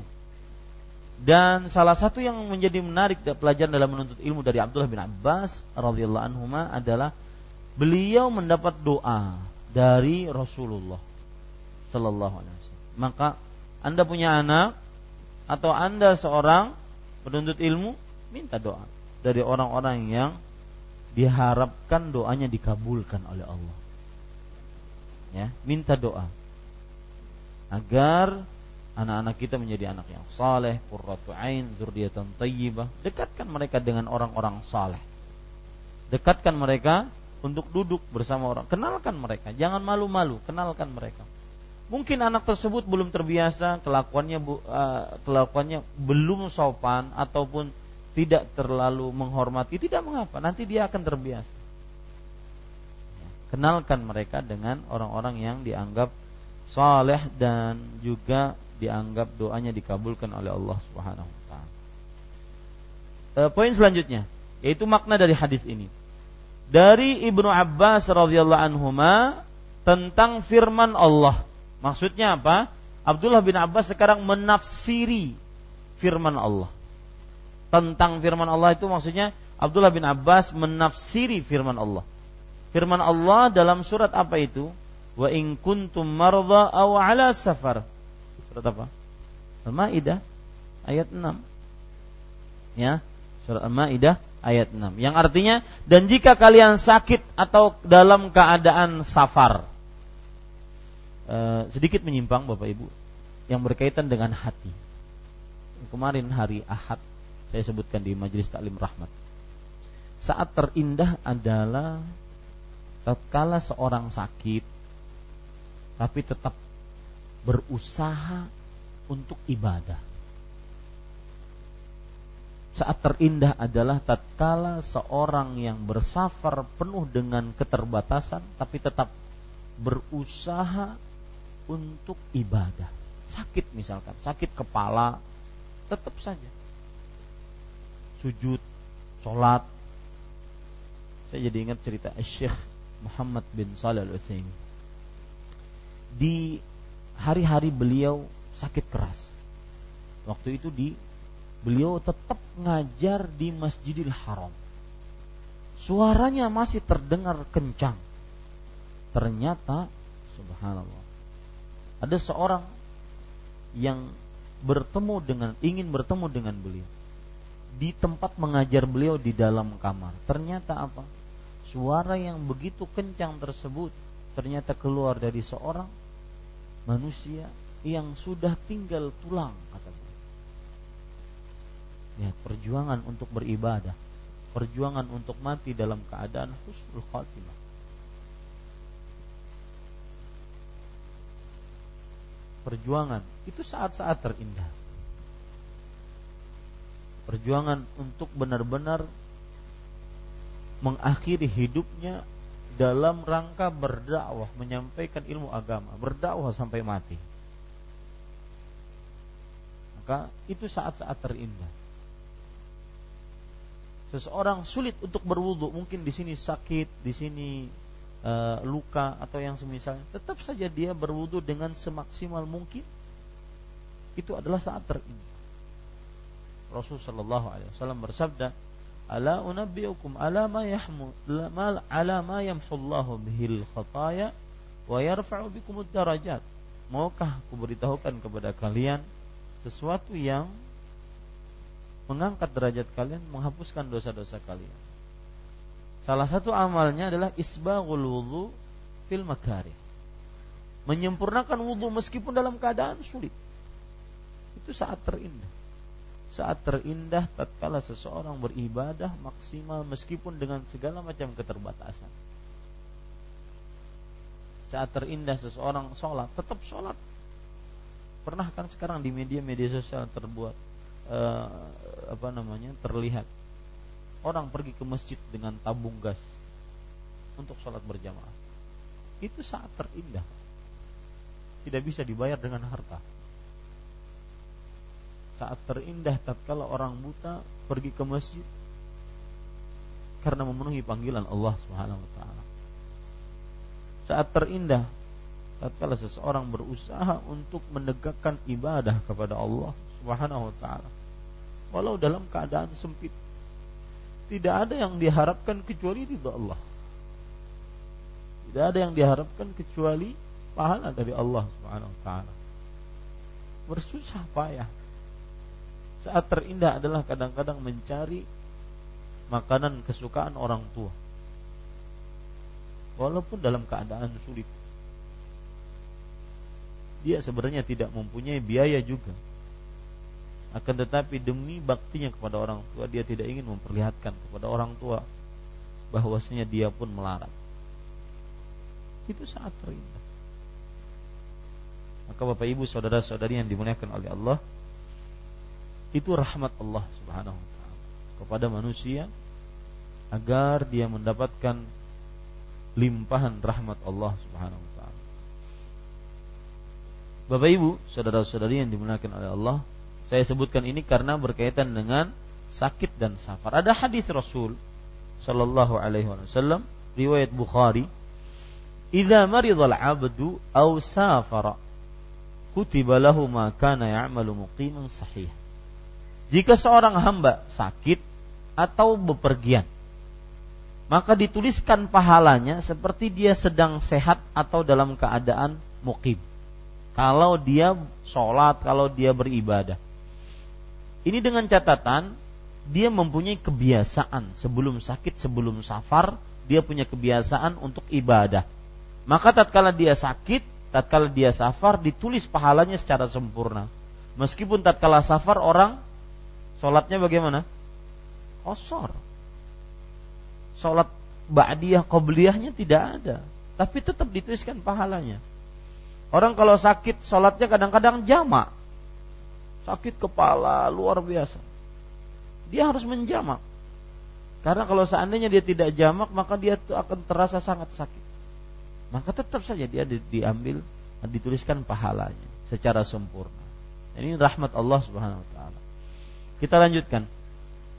Beliau berkata, apabila seseorang terluka dan terkena penyakit di jalan Allah. Maksudnya terluka di sini Bapak Ibu saudara-saudari yaitu seorang terluka yang menyebabkan dia tidak bisa untuk apa? memakai air wudhu ataupun mandi. Atau terkena penyakit di jalan Allah Subhanahu wa taala. Atau terkena penyakit di jalan Allah. Maksudnya terkena penyakit tatkala dia bepergian, entah itu berjihad, entah itu dia sedang dalam keadaan uh, menuntut ilmu di jalan Allah Subhanahu wa taala atau dalam keadaan mengunjungi saudaranya yang sudah tidak lama dikunjungi, tidak dia mengunjunginya benar-benar hanya murni karena ingin mengunjungi, karena ingin berharap pahala, tidak ada komersil sama sekali. Maka ini namanya di jalan Allah. Terkena penyakit pada saat itu. Kemudian junub dan ia takut akan meninggal dunia kalau mandi. Maka hendaklah ber, hendaknya bertayamum. Nah, ini tafsiran dari siapa? Abdullah bin Abbas radhiyallahu anhuma. Hendaknya dia bertayamum. Mafhum ya. E, poin yang ketiga yaitu derajat hadis ini diriwayatkan oleh Ad-Daruqutni secara mauquf dan dimarfukan oleh Al-Bazzar dan disahihkan oleh Ibnu Khuzaimah dan Al-Hakim.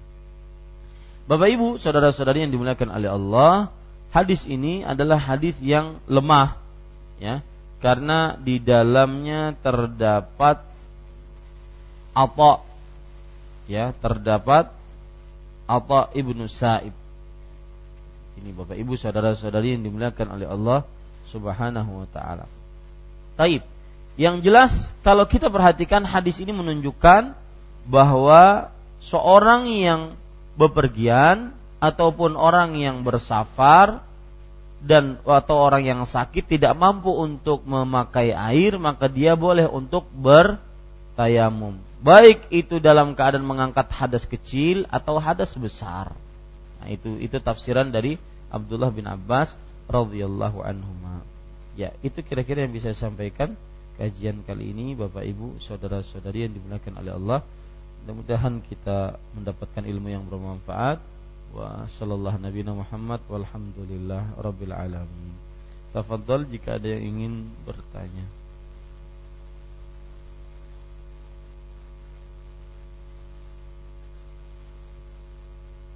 Ada? Silakan.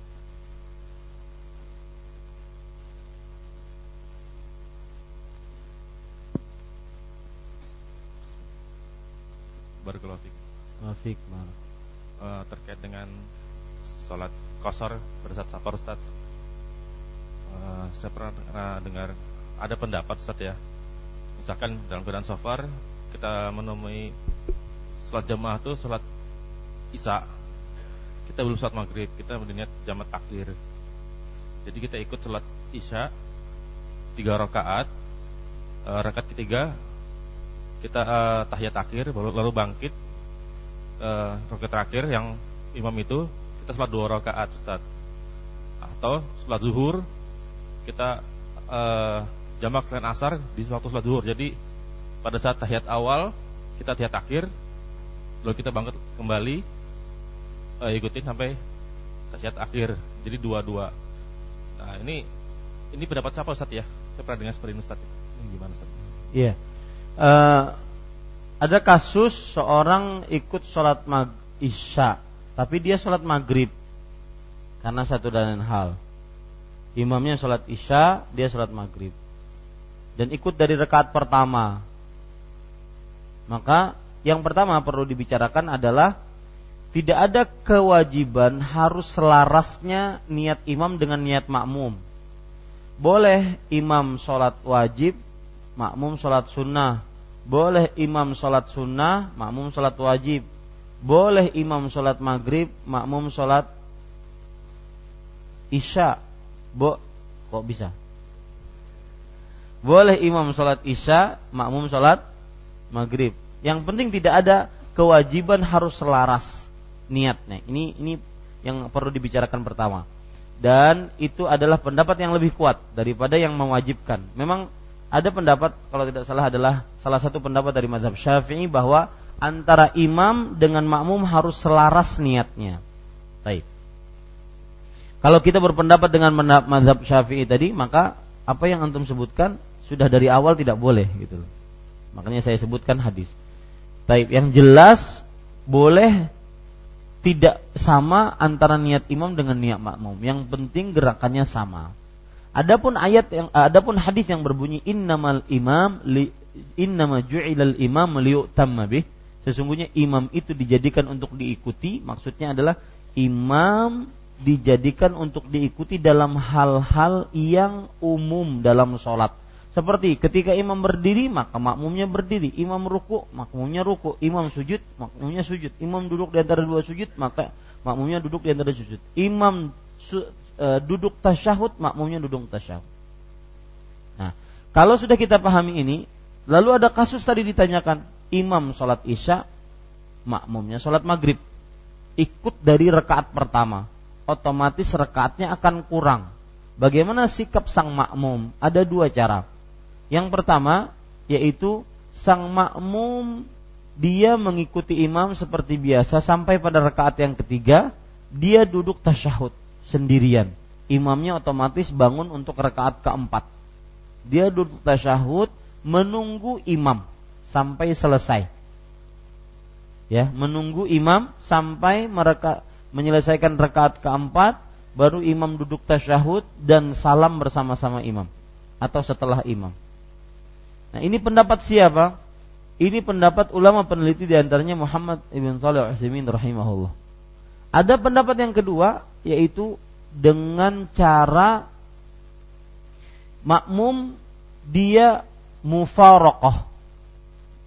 Jadi dia mengikuti imam dari pertama, kemudian setelah itu imam naik ke rakaat keempat, dia tasyahud sendirian, kemudian dia salam. Assalamualaikum warahmatullahi Assalamualaikum warahmatullahi Baru setelah itu dia bangun untuk mengejar jamaah isya. Ya. Wallahu alam dua-duanya ini boleh. Dua-duanya boleh. Kenapa? Karena pertama dia telah melakukan sabda Rasul sallallahu alaihi wasallam innama ju'ilal imam liyutamma bih. Sungguhnya imam dijadikan untuk diikuti. Ya. Yang kedua, kalau pendapat yang kedua dia berarti ingin mendapatkan dua-duanya sholat berjamaah dan itu juga diperbolehkan. Ya. Wallahu alam. Adakah dalil yang menunjukkan ke sana? Belum ada, Mas. Ya kita ambil fatwa dan dalil umum Rasul sallallahu alaihi wasallam bersabda, "Innama ju'ilal imam liyutamma bih." Imam dijadikan untuk diikuti. Wallahu alam. Nah, ada yang lain? Ya.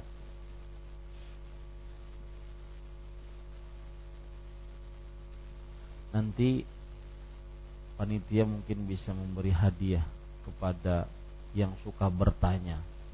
Di antaranya Mas Daeng Salman. Mudah-mudahan hidupnya diberkahi oleh Allah. Nah, Jazakallah khair atas kesempatan yang diberikan.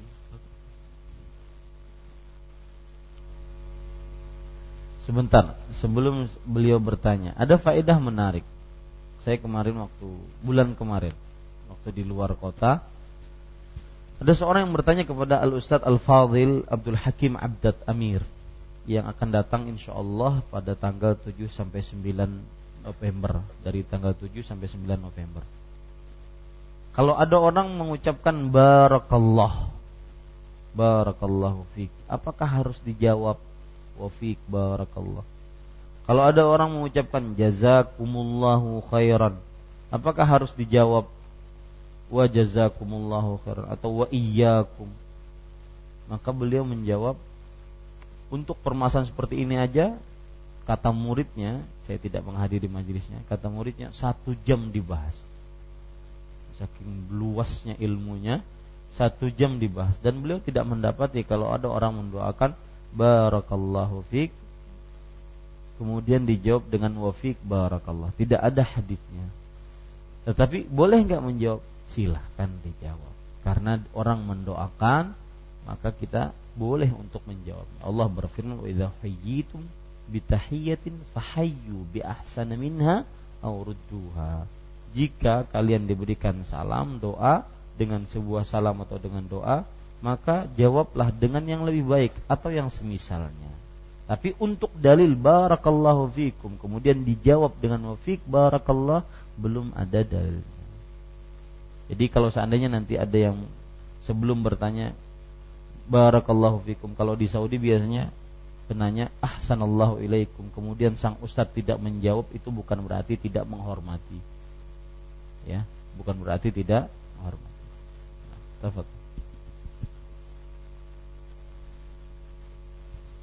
Uh, misalnya dalam safar Ustaz terus junub uh, terus kita mendapat air hanya ya. cukup bentar mas ganti ya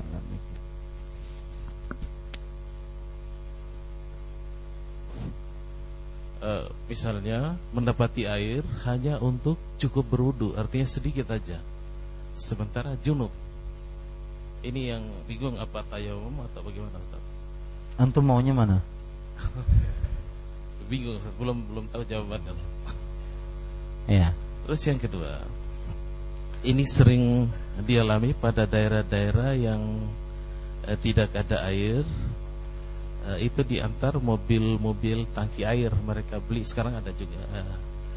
Uh, misalnya sementara salat, sementara salat, uh, kalau tadi hujan kan langsung dibatalkan. Tapi ini sementara salat, terus ada pemberitahuan mobil tangki sebentar lagi akan ke sini. Apakah dibatalkan salatnya? Ya. Alhamdulillah beliau tidak mengatakan hujan sebentar lagi datang. Baik. Uh, Bismillah, alhamdulillah, wassalatu wassalamu rasulillah. Pertanyaan pertama yaitu ada air cukup untuk berwudu, padahal beliau junub. Maka bagaimana caranya? Maka jawabannya, Bapak Ibu saudara-saudari, yang seperti ini adalah dia kembali kepada ayat tadi, falam tajidu ma'an fatayammamu sa'idan thayyibah. Lalu kalian tidak mendapati air, maka hendaklah kalian bertayamum. Kalau dalam keadaan dia junub dan cukup air hanya untuk berwudu, maka pada saat itu wallahu alam dia tetap bertayamum. Tidak berwudu. Karena kenapa? Karena wudunya tidak sah karena dia tetap dalam keadaan junub. Ya, dalam keadaan junub. Cuma yang jadi permasalahan Mas, Kadang-kadang kata sedikit di sini atau cukup untuk berwudu ini kita sebenarnya bisa gunakan untuk mandi. Sebagaimana yang dilakukan oleh Rasul Sallallahu Alaihi Wasallam. Beliau mandi dengan dua sa, dua sa, satu sa itu dua kali ini, ya satu liter ya, ayat seperti itu. Jadi kalau memang cukup hanya untuk berwudu, saya lebih condong kepada pendapat dia bertayam karena tidak terangkat hadasnya kalau dia berwudu. Tapi terangkat hadasnya kalau dia bertayamum. Wallahu a'lam. Adapun permasalahan yang kedua yaitu kalau seandainya dia dalam keadaan sholat dengan tayamum, tapi diperkirakan air tangki akan datang sebentar lagi, maka Allahu alam kalau seandainya air tangki tersebut diperkirakan besar perakiraannya bisa datang, maka dia dinyatakan seperti orang punya air. Berarti jangan sholat. Ya, tunggu airnya datang. Tapi kalau seandainya diperkirakan dia tidak dapat datang air hanya sebatas zon sangkaan saja, maka silahkan dia bertayamum kemudian dia berwudu. Jadi dilihat di situ tangki tadi diperkirakan besar datang atau tidak. Kalau diperkirakan besar datang, maka dia jangan sholat tetapi menunggu. Itu pun kalau tidak keluar waktu. Kalau keluar waktu maka dia bertayamum dan sholat dan tidak perlu untuk menunggu airnya. Wallahu a'lam. Nah. Yang lain? Ya, uh, saya ingin membacakan fatwa tentang wakaf ya. Lihat perhatikan baik-baik. Mudah-mudahan nanti bagian dokumentasi bisa mempublikasikannya. Yang pertama, Bismillahirrahmanirrahim. Alhamdulillahirabbil alamin wa sallallahu wasallam wa barak ala abdihi wa rasulih nabiyina Muhammad wa ala alihi wa sahbihi ajmain amma ba'd. Wakaf artinya adalah menahan asal dan mengambil manfaat. Asalnya ditahan dan mengambil manfaat. Maksudnya apa? Asal barang tersebut tetap tidak boleh diapa-apakan tetapi diambil manfaatnya yang akan manfaatnya tersebut pahalanya dialirkan kepada sang pemberi wakaf. Dan wakaf itu yang pertama. Wakaf adalah sebuah ibadah untuk mendekatkan diri kepada Allah Subhanahu wa taala. Hal ini berdasarkan hadis riwayat Bukhari dan Muslim dari Umar radhiyallahu anhu beliau berkata, "Ya Rasulullah, inni asabtu malan bi Khaybar lam usib qattu malan anfasu indi minhu." Wahai Rasulullah, tatkala di Khaybar aku mendapati harta. Tidak pernah aku dapati harta yang lebih berharga dibandingkan itu yang aku miliki. Fama ta'muruni fi. Apa yang engkau anjurkan aku untuk berlaku pada harta tersebut? Kemudian Umar bin Khattab mengatakan, eh, Rasul SAW bersabda, In syi'ta habasta aslaha wa tasaddaqta biha. Jika kamu ingin, maka kamu tahan barang tersebut, tapi kamu sedekahkan. Kamu tahan barang tersebut, tapi kamu sedekahkan. Inilah yang disebut dengan wakaf. Ya, misalkan ada orang punya rumah, dia katakan rumah itu saya wakafkan untuk sekolahan. Rumahnya tetap seperti itu, tapi manfaatnya untuk sekolahan. Ini namanya wakaf. Ya, tahbisul asal wa tasbilul manfaat. Artinya menahan barangnya dan diambil manfaatnya. Baik. Kemudian Bapak Ibu saudara-saudari yang dimuliakan oleh Allah, ghaira annahu la yuba' wa la yuhab wa la yuras. Nah, ingat ini.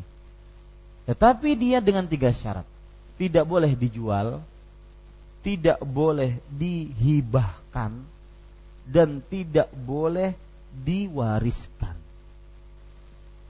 Ya. Tidak boleh dijual, tidak boleh dihibahkan, tidak boleh diwariskan. Maka akhirnya apa yang dilakukan oleh Umar bin Khattab radhiyallahu anhu? Fatasaddaqa biha Umar fil fuqara wa dzawil qurba war riqab wa fi sabilillah wa ibnus sabil wa dhaif. Ya, artinya maka Nabi Umar bin Khattab mensedekahkan harta tersebut pada orang fakir, para kerabat, budak, kemudian orang-orang yang berjihad di jalan Allah, orang yang kehabisan bekal dan tamu-tamu. Kok bisa? Ya, hartanya masih di situ tapi diambil manfaatnya. Keperluannya itu hasilnya itu untuk itu. Nah, ini nantinya bisa terjadi pada yayasan kita ini. Ya. Yayasan Al-Um Banjarmasin ini banyak yang datang kepada saya, Ustadz, saya ingin mewakafkan tanah daerah ini, daerah ini. Saya tidak berani untuk menerimanya.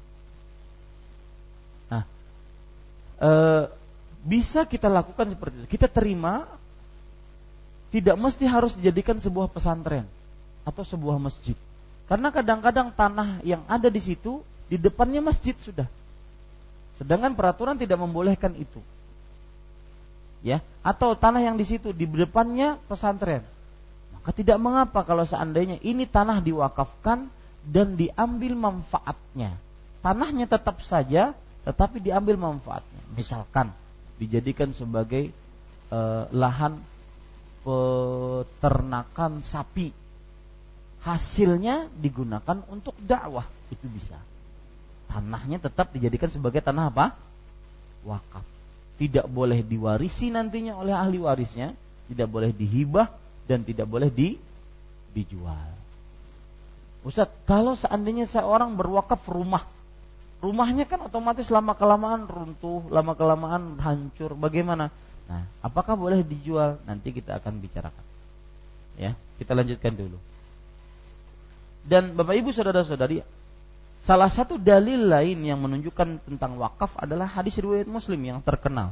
Idza mata ibnu Adam yang qata'a amaluhu illa min salah. Jika anak Adam meninggal, maka terputus dari amalnya dari kecuali dari tiga hal. Sadaqatin jariyah aw ilmin yuntafa'u bih aw waladin salihin yad'ulah. Sedekah jariah atau ilmu yang bermanfaat atau anak saleh yang mendoakannya. Maka bahkan subhanallah ada perkataan dari Jabir radhiyallahu anhu yang mengundang kita untuk bersemangat berwakaf. Kata Jabir, "Lam yakun ahadun min ashabi Rasulillah sallallahu alaihi wasallam zu maqdiratin illa waqaf." Artinya, tidak ada seorang pun dari sahabat Rasulullah SAW yang kaya, mampu, banyak uang, kecuali dia berwakaf. Karena itu apa? Mengalir pahalanya. Meskipun dia sudah jadi satu tulang ekor, mengalir pahalanya. Imam Al-Qurtubi rahimahullahu taala mengatakan, "La khilafa bainal a'immah fi tahbisil qanatir wal masajidi khasatan wa ikhtalafu fi ghairi dhalik." Nah, sekarang apa saja yang boleh diwakafkan? Wallahu alam yang boleh diwakafkan nanti kita akan sebutkan adalah semua yang bisa di, diambil manfaatnya. Yang bisa diambil manfaatnya. Uh, Imam Al-Qurtubi mengatakan tidak ada perbedaan pendapat di antara para ulama bahwa boleh berwakaf masjid, boleh berwakaf jalan atau jembatan. Itu nggak ada perbedaan pendapat. Sedangkan yang lain-lain masih terjadi perbedaan pendapat. Nah, sekarang Bapak Ibu saudara-saudari yang dimuliakan oleh Allah Subhanahu wa taala apa uh, saya ulangi. Yang ke poin ketiga. Setelah kita menyebutkan pengertian wakaf, dalil wakaf, kemudian poin ketiga itu bagaimana proses terjadinya wakaf. Proses terjadinya wakaf.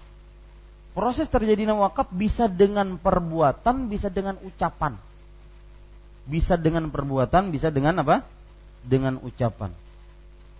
Ucapan misalkan, seorang mengatakan, saya wakafkan tempat ini untuk si fulan atau untuk yayasan fulan. Maka ini berarti sudah sah pewakafannya. Sudah sah pewakafannya. Kalau peraturan di Indonesia, peraturan di negeri ini wakaf pergi ke KUA. Ya, kantor urusan agama. Bukan untuk istri saja, tapi untuk apa? Untuk wakaf.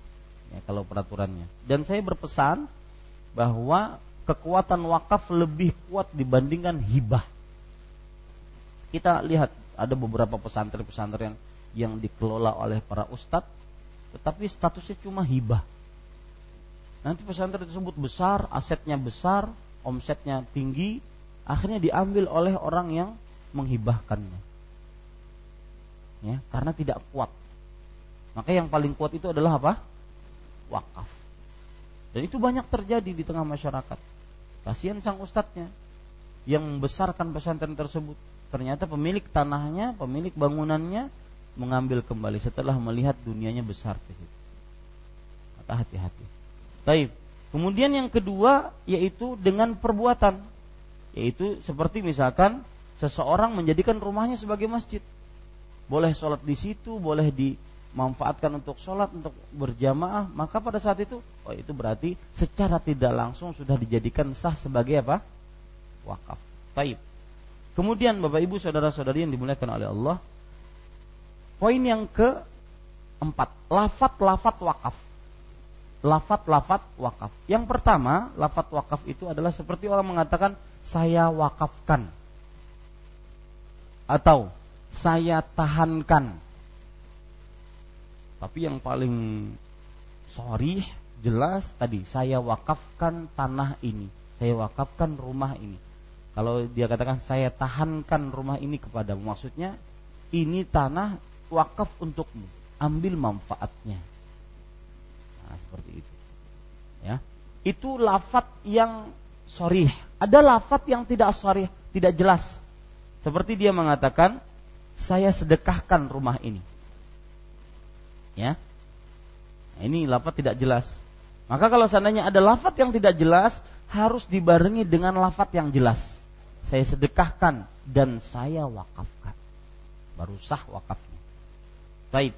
Sekarang yang kelima, ini yang penting syarat sahnya wakaf. Yang pertama yaitu orang yang berwakaf memang boleh dia berlaku pada barang yang diwakafkannya tersebut. Orang yang berwakaf memang dia boleh berlaku pada barang yang diwakafkannya. Misalkan saya ingin berwakaf rumah. Rumah itu milik saya, baru saya boleh untuk wakafkan. Kalau rumah orang lain, ya nggak boleh. Ya, itu dia atau rumah tersebut milik saya tapi masih jaminan. Jaminan hutang sebagai gadai. Ini nggak boleh. Kenapa? Karena itu sebagai apa? Jaminan. Ada kaitannya dengan orang lain. Syarat yang kedua yaitu barang yang diwakafkan bisa diambil manfaatnya. Maka tidak boleh diwakafkan sesuatu yang setelah diambil manfaatnya itu tidak tersisa. Saya ulangi, barang yang diwakafkan adalah barang yang bisa diambil manfaatnya dan manfaatnya terus menerus.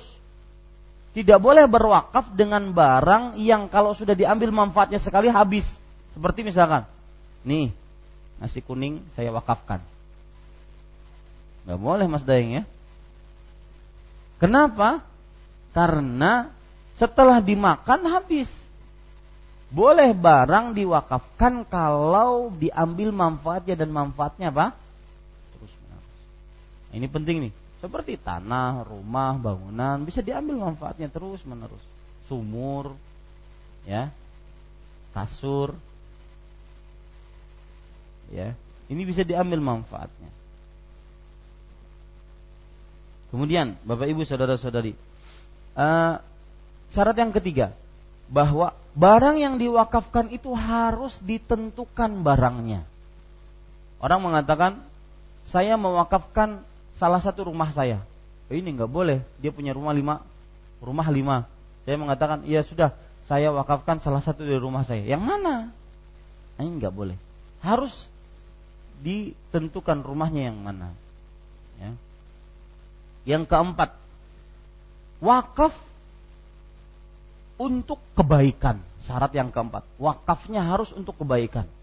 Karena itu tujuan daripada wakaf, mengambil pahala. Kalau wakafnya untuk maksiat, maka ini nggak boleh. Seperti misalkan wakaf untuk masjid, wakaf untuk e, jembatan, wakaf untuk rumah e, apa orang miskin, wakaf untuk memberikan minum, wakaf untuk e, buku-buku berilmu. Oh, kalau di Arab Saudi banyak sekali pak, wakaf untuk mencetak buku banyak itu. Wakaf untuk mencetak buku wakaf untuk rumah anak-anak yatim wakaf untuk biaya anak yatim oh, banyak kemudian uh, tidak diperbolehkan misalkan wakaf untuk uh, mencetak buku yang diharamkan ataupun wakaf untuk membangun rumah-rumah ibadat selain orang Islam. Enggak boleh. Ya itu bukan wakaf dan tidak sah wakafnya.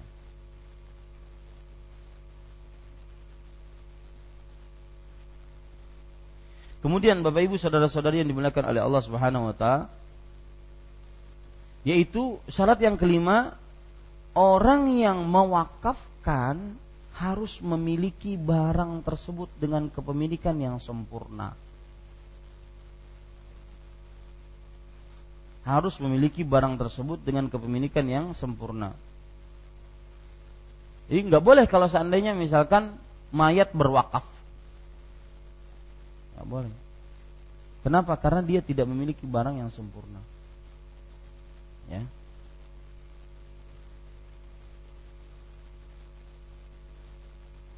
Taib. Yang keenam, syarat sahnya wakaf adalah bahwa wakaf tersebut harus lepas. Benar-benar murni lepas. Maksudnya tidak boleh tidak boleh terbatas dengan waktu. Misalkan saya wakafkan rumah ini satu bulan, enggak boleh. Saya wakafkan masjid ini lima bulan, enggak boleh.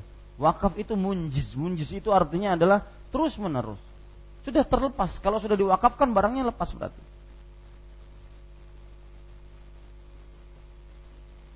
Kemudian Bapak Ibu saudara-saudari yang dimuliakan oleh Allah Subhanahu wa taala,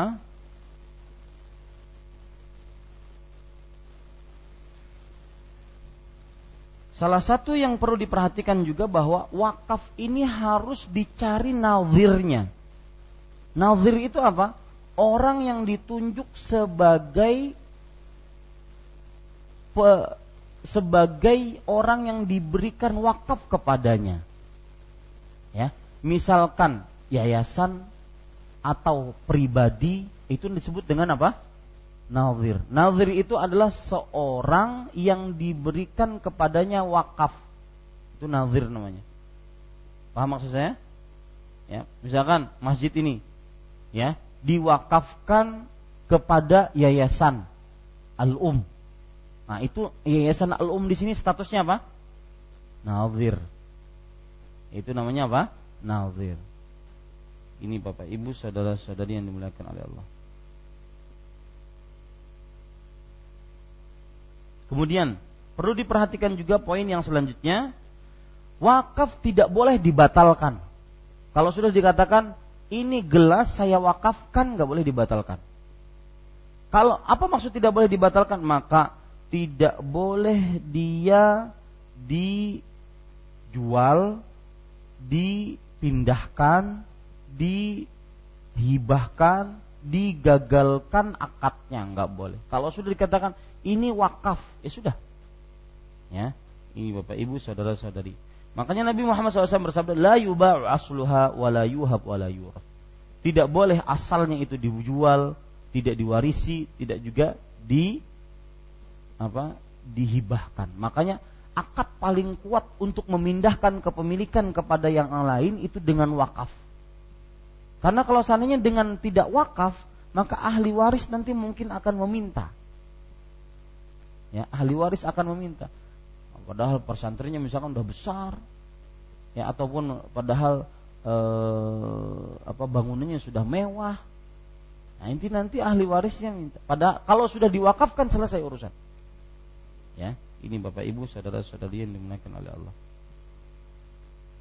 Kemudian apabila yang diwakafkan adalah masjid lalu masjidnya tidak bisa digunakan lagi karena hancur, maka pada saat itu boleh dimanfaatkan atau boleh itu masjid atau itu bangunan dijual dan hasilnya dibangunkan ke masjid lain. Dan hasilnya dibangunkan ke masjid lain. Ini Bapak Ibu, saudara-saudari yang dimuliakan. Iya, itu beberapa hal yang berkaitan dengan hukum wakaf.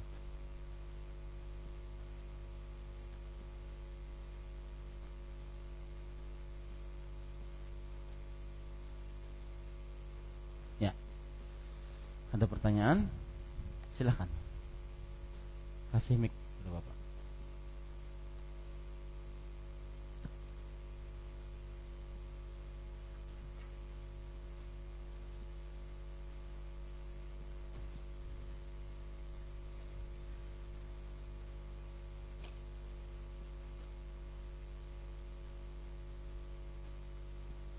Assalamualaikum warahmatullahi wabarakatuh. Assalamualaikum. Saya akan bertanya tentang wakaf. Sebelumnya eh, saya ada punya tanah, gitu. saya wakafkan untuk jalanan, untuk bikin jalan. belum pertanyaan Pak. Nah, sekarang para pejabat dari lurah sampai ke camat itu membuat surat hibah dengan saya. Saya tanda tangani. Nah sekarang yang saya mau tanyakan apa salah prosedurnya itu? Apakah saya buat surat lagi gitu? Yang berupa seperti apa tadi yang Ustaz katakan tadi berupa wakaf? Itu di dalam apa di dalam surat yang mereka buat itu hanya hibah. Tapi sebenarnya itu memang saya wakafkan itu untuk jalanan.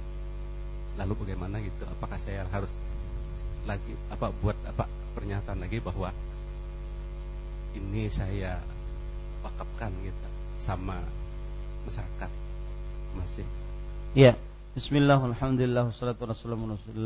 Tergantung niatnya Pak.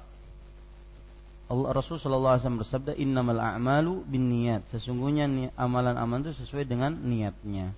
Ya, kalau seandainya pada waktu itu Bapak berniat untuk mewakafkan, maka akan sampai pahalanya sebagai wakaf. Ya, kalau seandainya kemudian kok tertulisnya hibah, maka itu kesalahan prosedur saja. Kalau ingin mengulang lagi agar menguatkan tekad dan niat, maka tidak mengapa. Kalau tidak mengulang juga tidak mengapa karena innamal a'malu binniyat. Wallahu a'lam. Nah, tapi seperti yang saya katakan tadi, yang paling kuat perhatikan pihak yayasan wakaf. Ya, daripada hibah. Hibah itu karena dia bisa berubah-ubah. Kalau gini, bedanya hibah dengan wakaf. Kalau wakaf itu tanah ini saya wakafkan untuk yayasan Pulani membuat pesantren. Maka itu tidak bisa dirubah kecuali hanya untuk pesantren. Dijadikan sebagai ladang lain, ladang jadi mall misalkan. Nah, ini nggak boleh. Ya, maka bisa digugat oleh sang pemberi wakaf. Karena wakafnya. Adapun hibah, tanah ini saya hibahkan. Ya sudah, mau diapakan saja bisa. Nah, itu bedanya. Hibah dengan apa? Dengan wakaf. Kalau hibah, saya tanah ini saya hibahkan. Mau diapakan? Ya udah, mau diapakan? Mau jadikan mall, mau dijadikan pesantren, mau jadikan pondok tahfidz, mau jadikan eh, apa bioskop, ya, itu kepada siapa yang dihibahkan terserah dia. Wallahu Nah, hibah dengan hadiah hampir sama, Mas. Hadiah biasanya itu kepada orang yang kita cintai. Allah. Nah, silakan. Pakai mik. Assalamualaikum warahmatullahi wabarakatuh. Waalaikumsalam. Uh, masalah wakaf ini Ustaz tadi kembalikan jika kita menerima wakaf yayasan wakaf untuk pembangunan pesantren kemudian di daerah itu seperti yang disampaikan tidak memungkinkan untuk kita bangun pesantren. Apakah dalam hal ini kita harus konsultasikan balik kepada pemberi wakaf bahwa tanah wakaf itu tidak bisa kita gunakan untuk pesantren dan hal-hal tadi seperti kalau masjid sudah di situ, pondok sudah di situ, apakah ada yang lain? Apakah kita mau jual dengan merujuk kembali kepada ya. pemberi wakaf? Kalau saya usulkan yang seperti itu bisa dilakukan seperti yang dilakukan oleh Umar bin Khattab. Tanahnya tetap tanah wakaf tapi diambil manfaatnya. Diambil manfaatnya yaitu misalkan dijadikan sebagai dia tidak dijadikan sebagai pesantren lagi karena mungkin di samping kanan kiri ada pesantren, ada kemudian masjid susah untuk dibuat pesantren lah intinya seperti itu. Maka diambil manfaatnya misalkan dijadikan sebagai pabrik apa yang hasilnya nanti untuk dakwah dan pewakaf tetap dapat pahala. Oh ya jelas, harus dibicarakan kepada yang ahli wakaf. Tapi cukup dia ketika mewakafkan tanahnya, saya wakafkan tanah ini kepada yayasan fulan. Sudah. Nanti yayasan itu uh, dia bergerak untuk apa? Yang penting tujuannya apa? Untuk dakwah. Sudah. Mau dijadikan pesantren kah? Mau dijadikan sebagai ladang pe, apa namanya usaha pesantren kah atau usaha yayasan tidak mengapa. Wallah. Dan itu solusi terbaik. Seperti yang dilakukan oleh Umar bin Khattab. Beliau punya harta, hartanya tersebut beliau wakafkan dan berhasil. Ya, artinya ber, ada ada hasil ada keuntungannya. Keuntungannya diberikan kepada orang fakir, orang miskin, orang para kerabat dan semisal. Wallahu Nah, Ya, seperti yang terjadi di zaman eh, sekarang. Kan ada eh, untuk pesantren di Banjarmasin ini ada namanya Intan Ilmu, Yayasan Intan Ilmu. Eh, maka ini proses wakaf.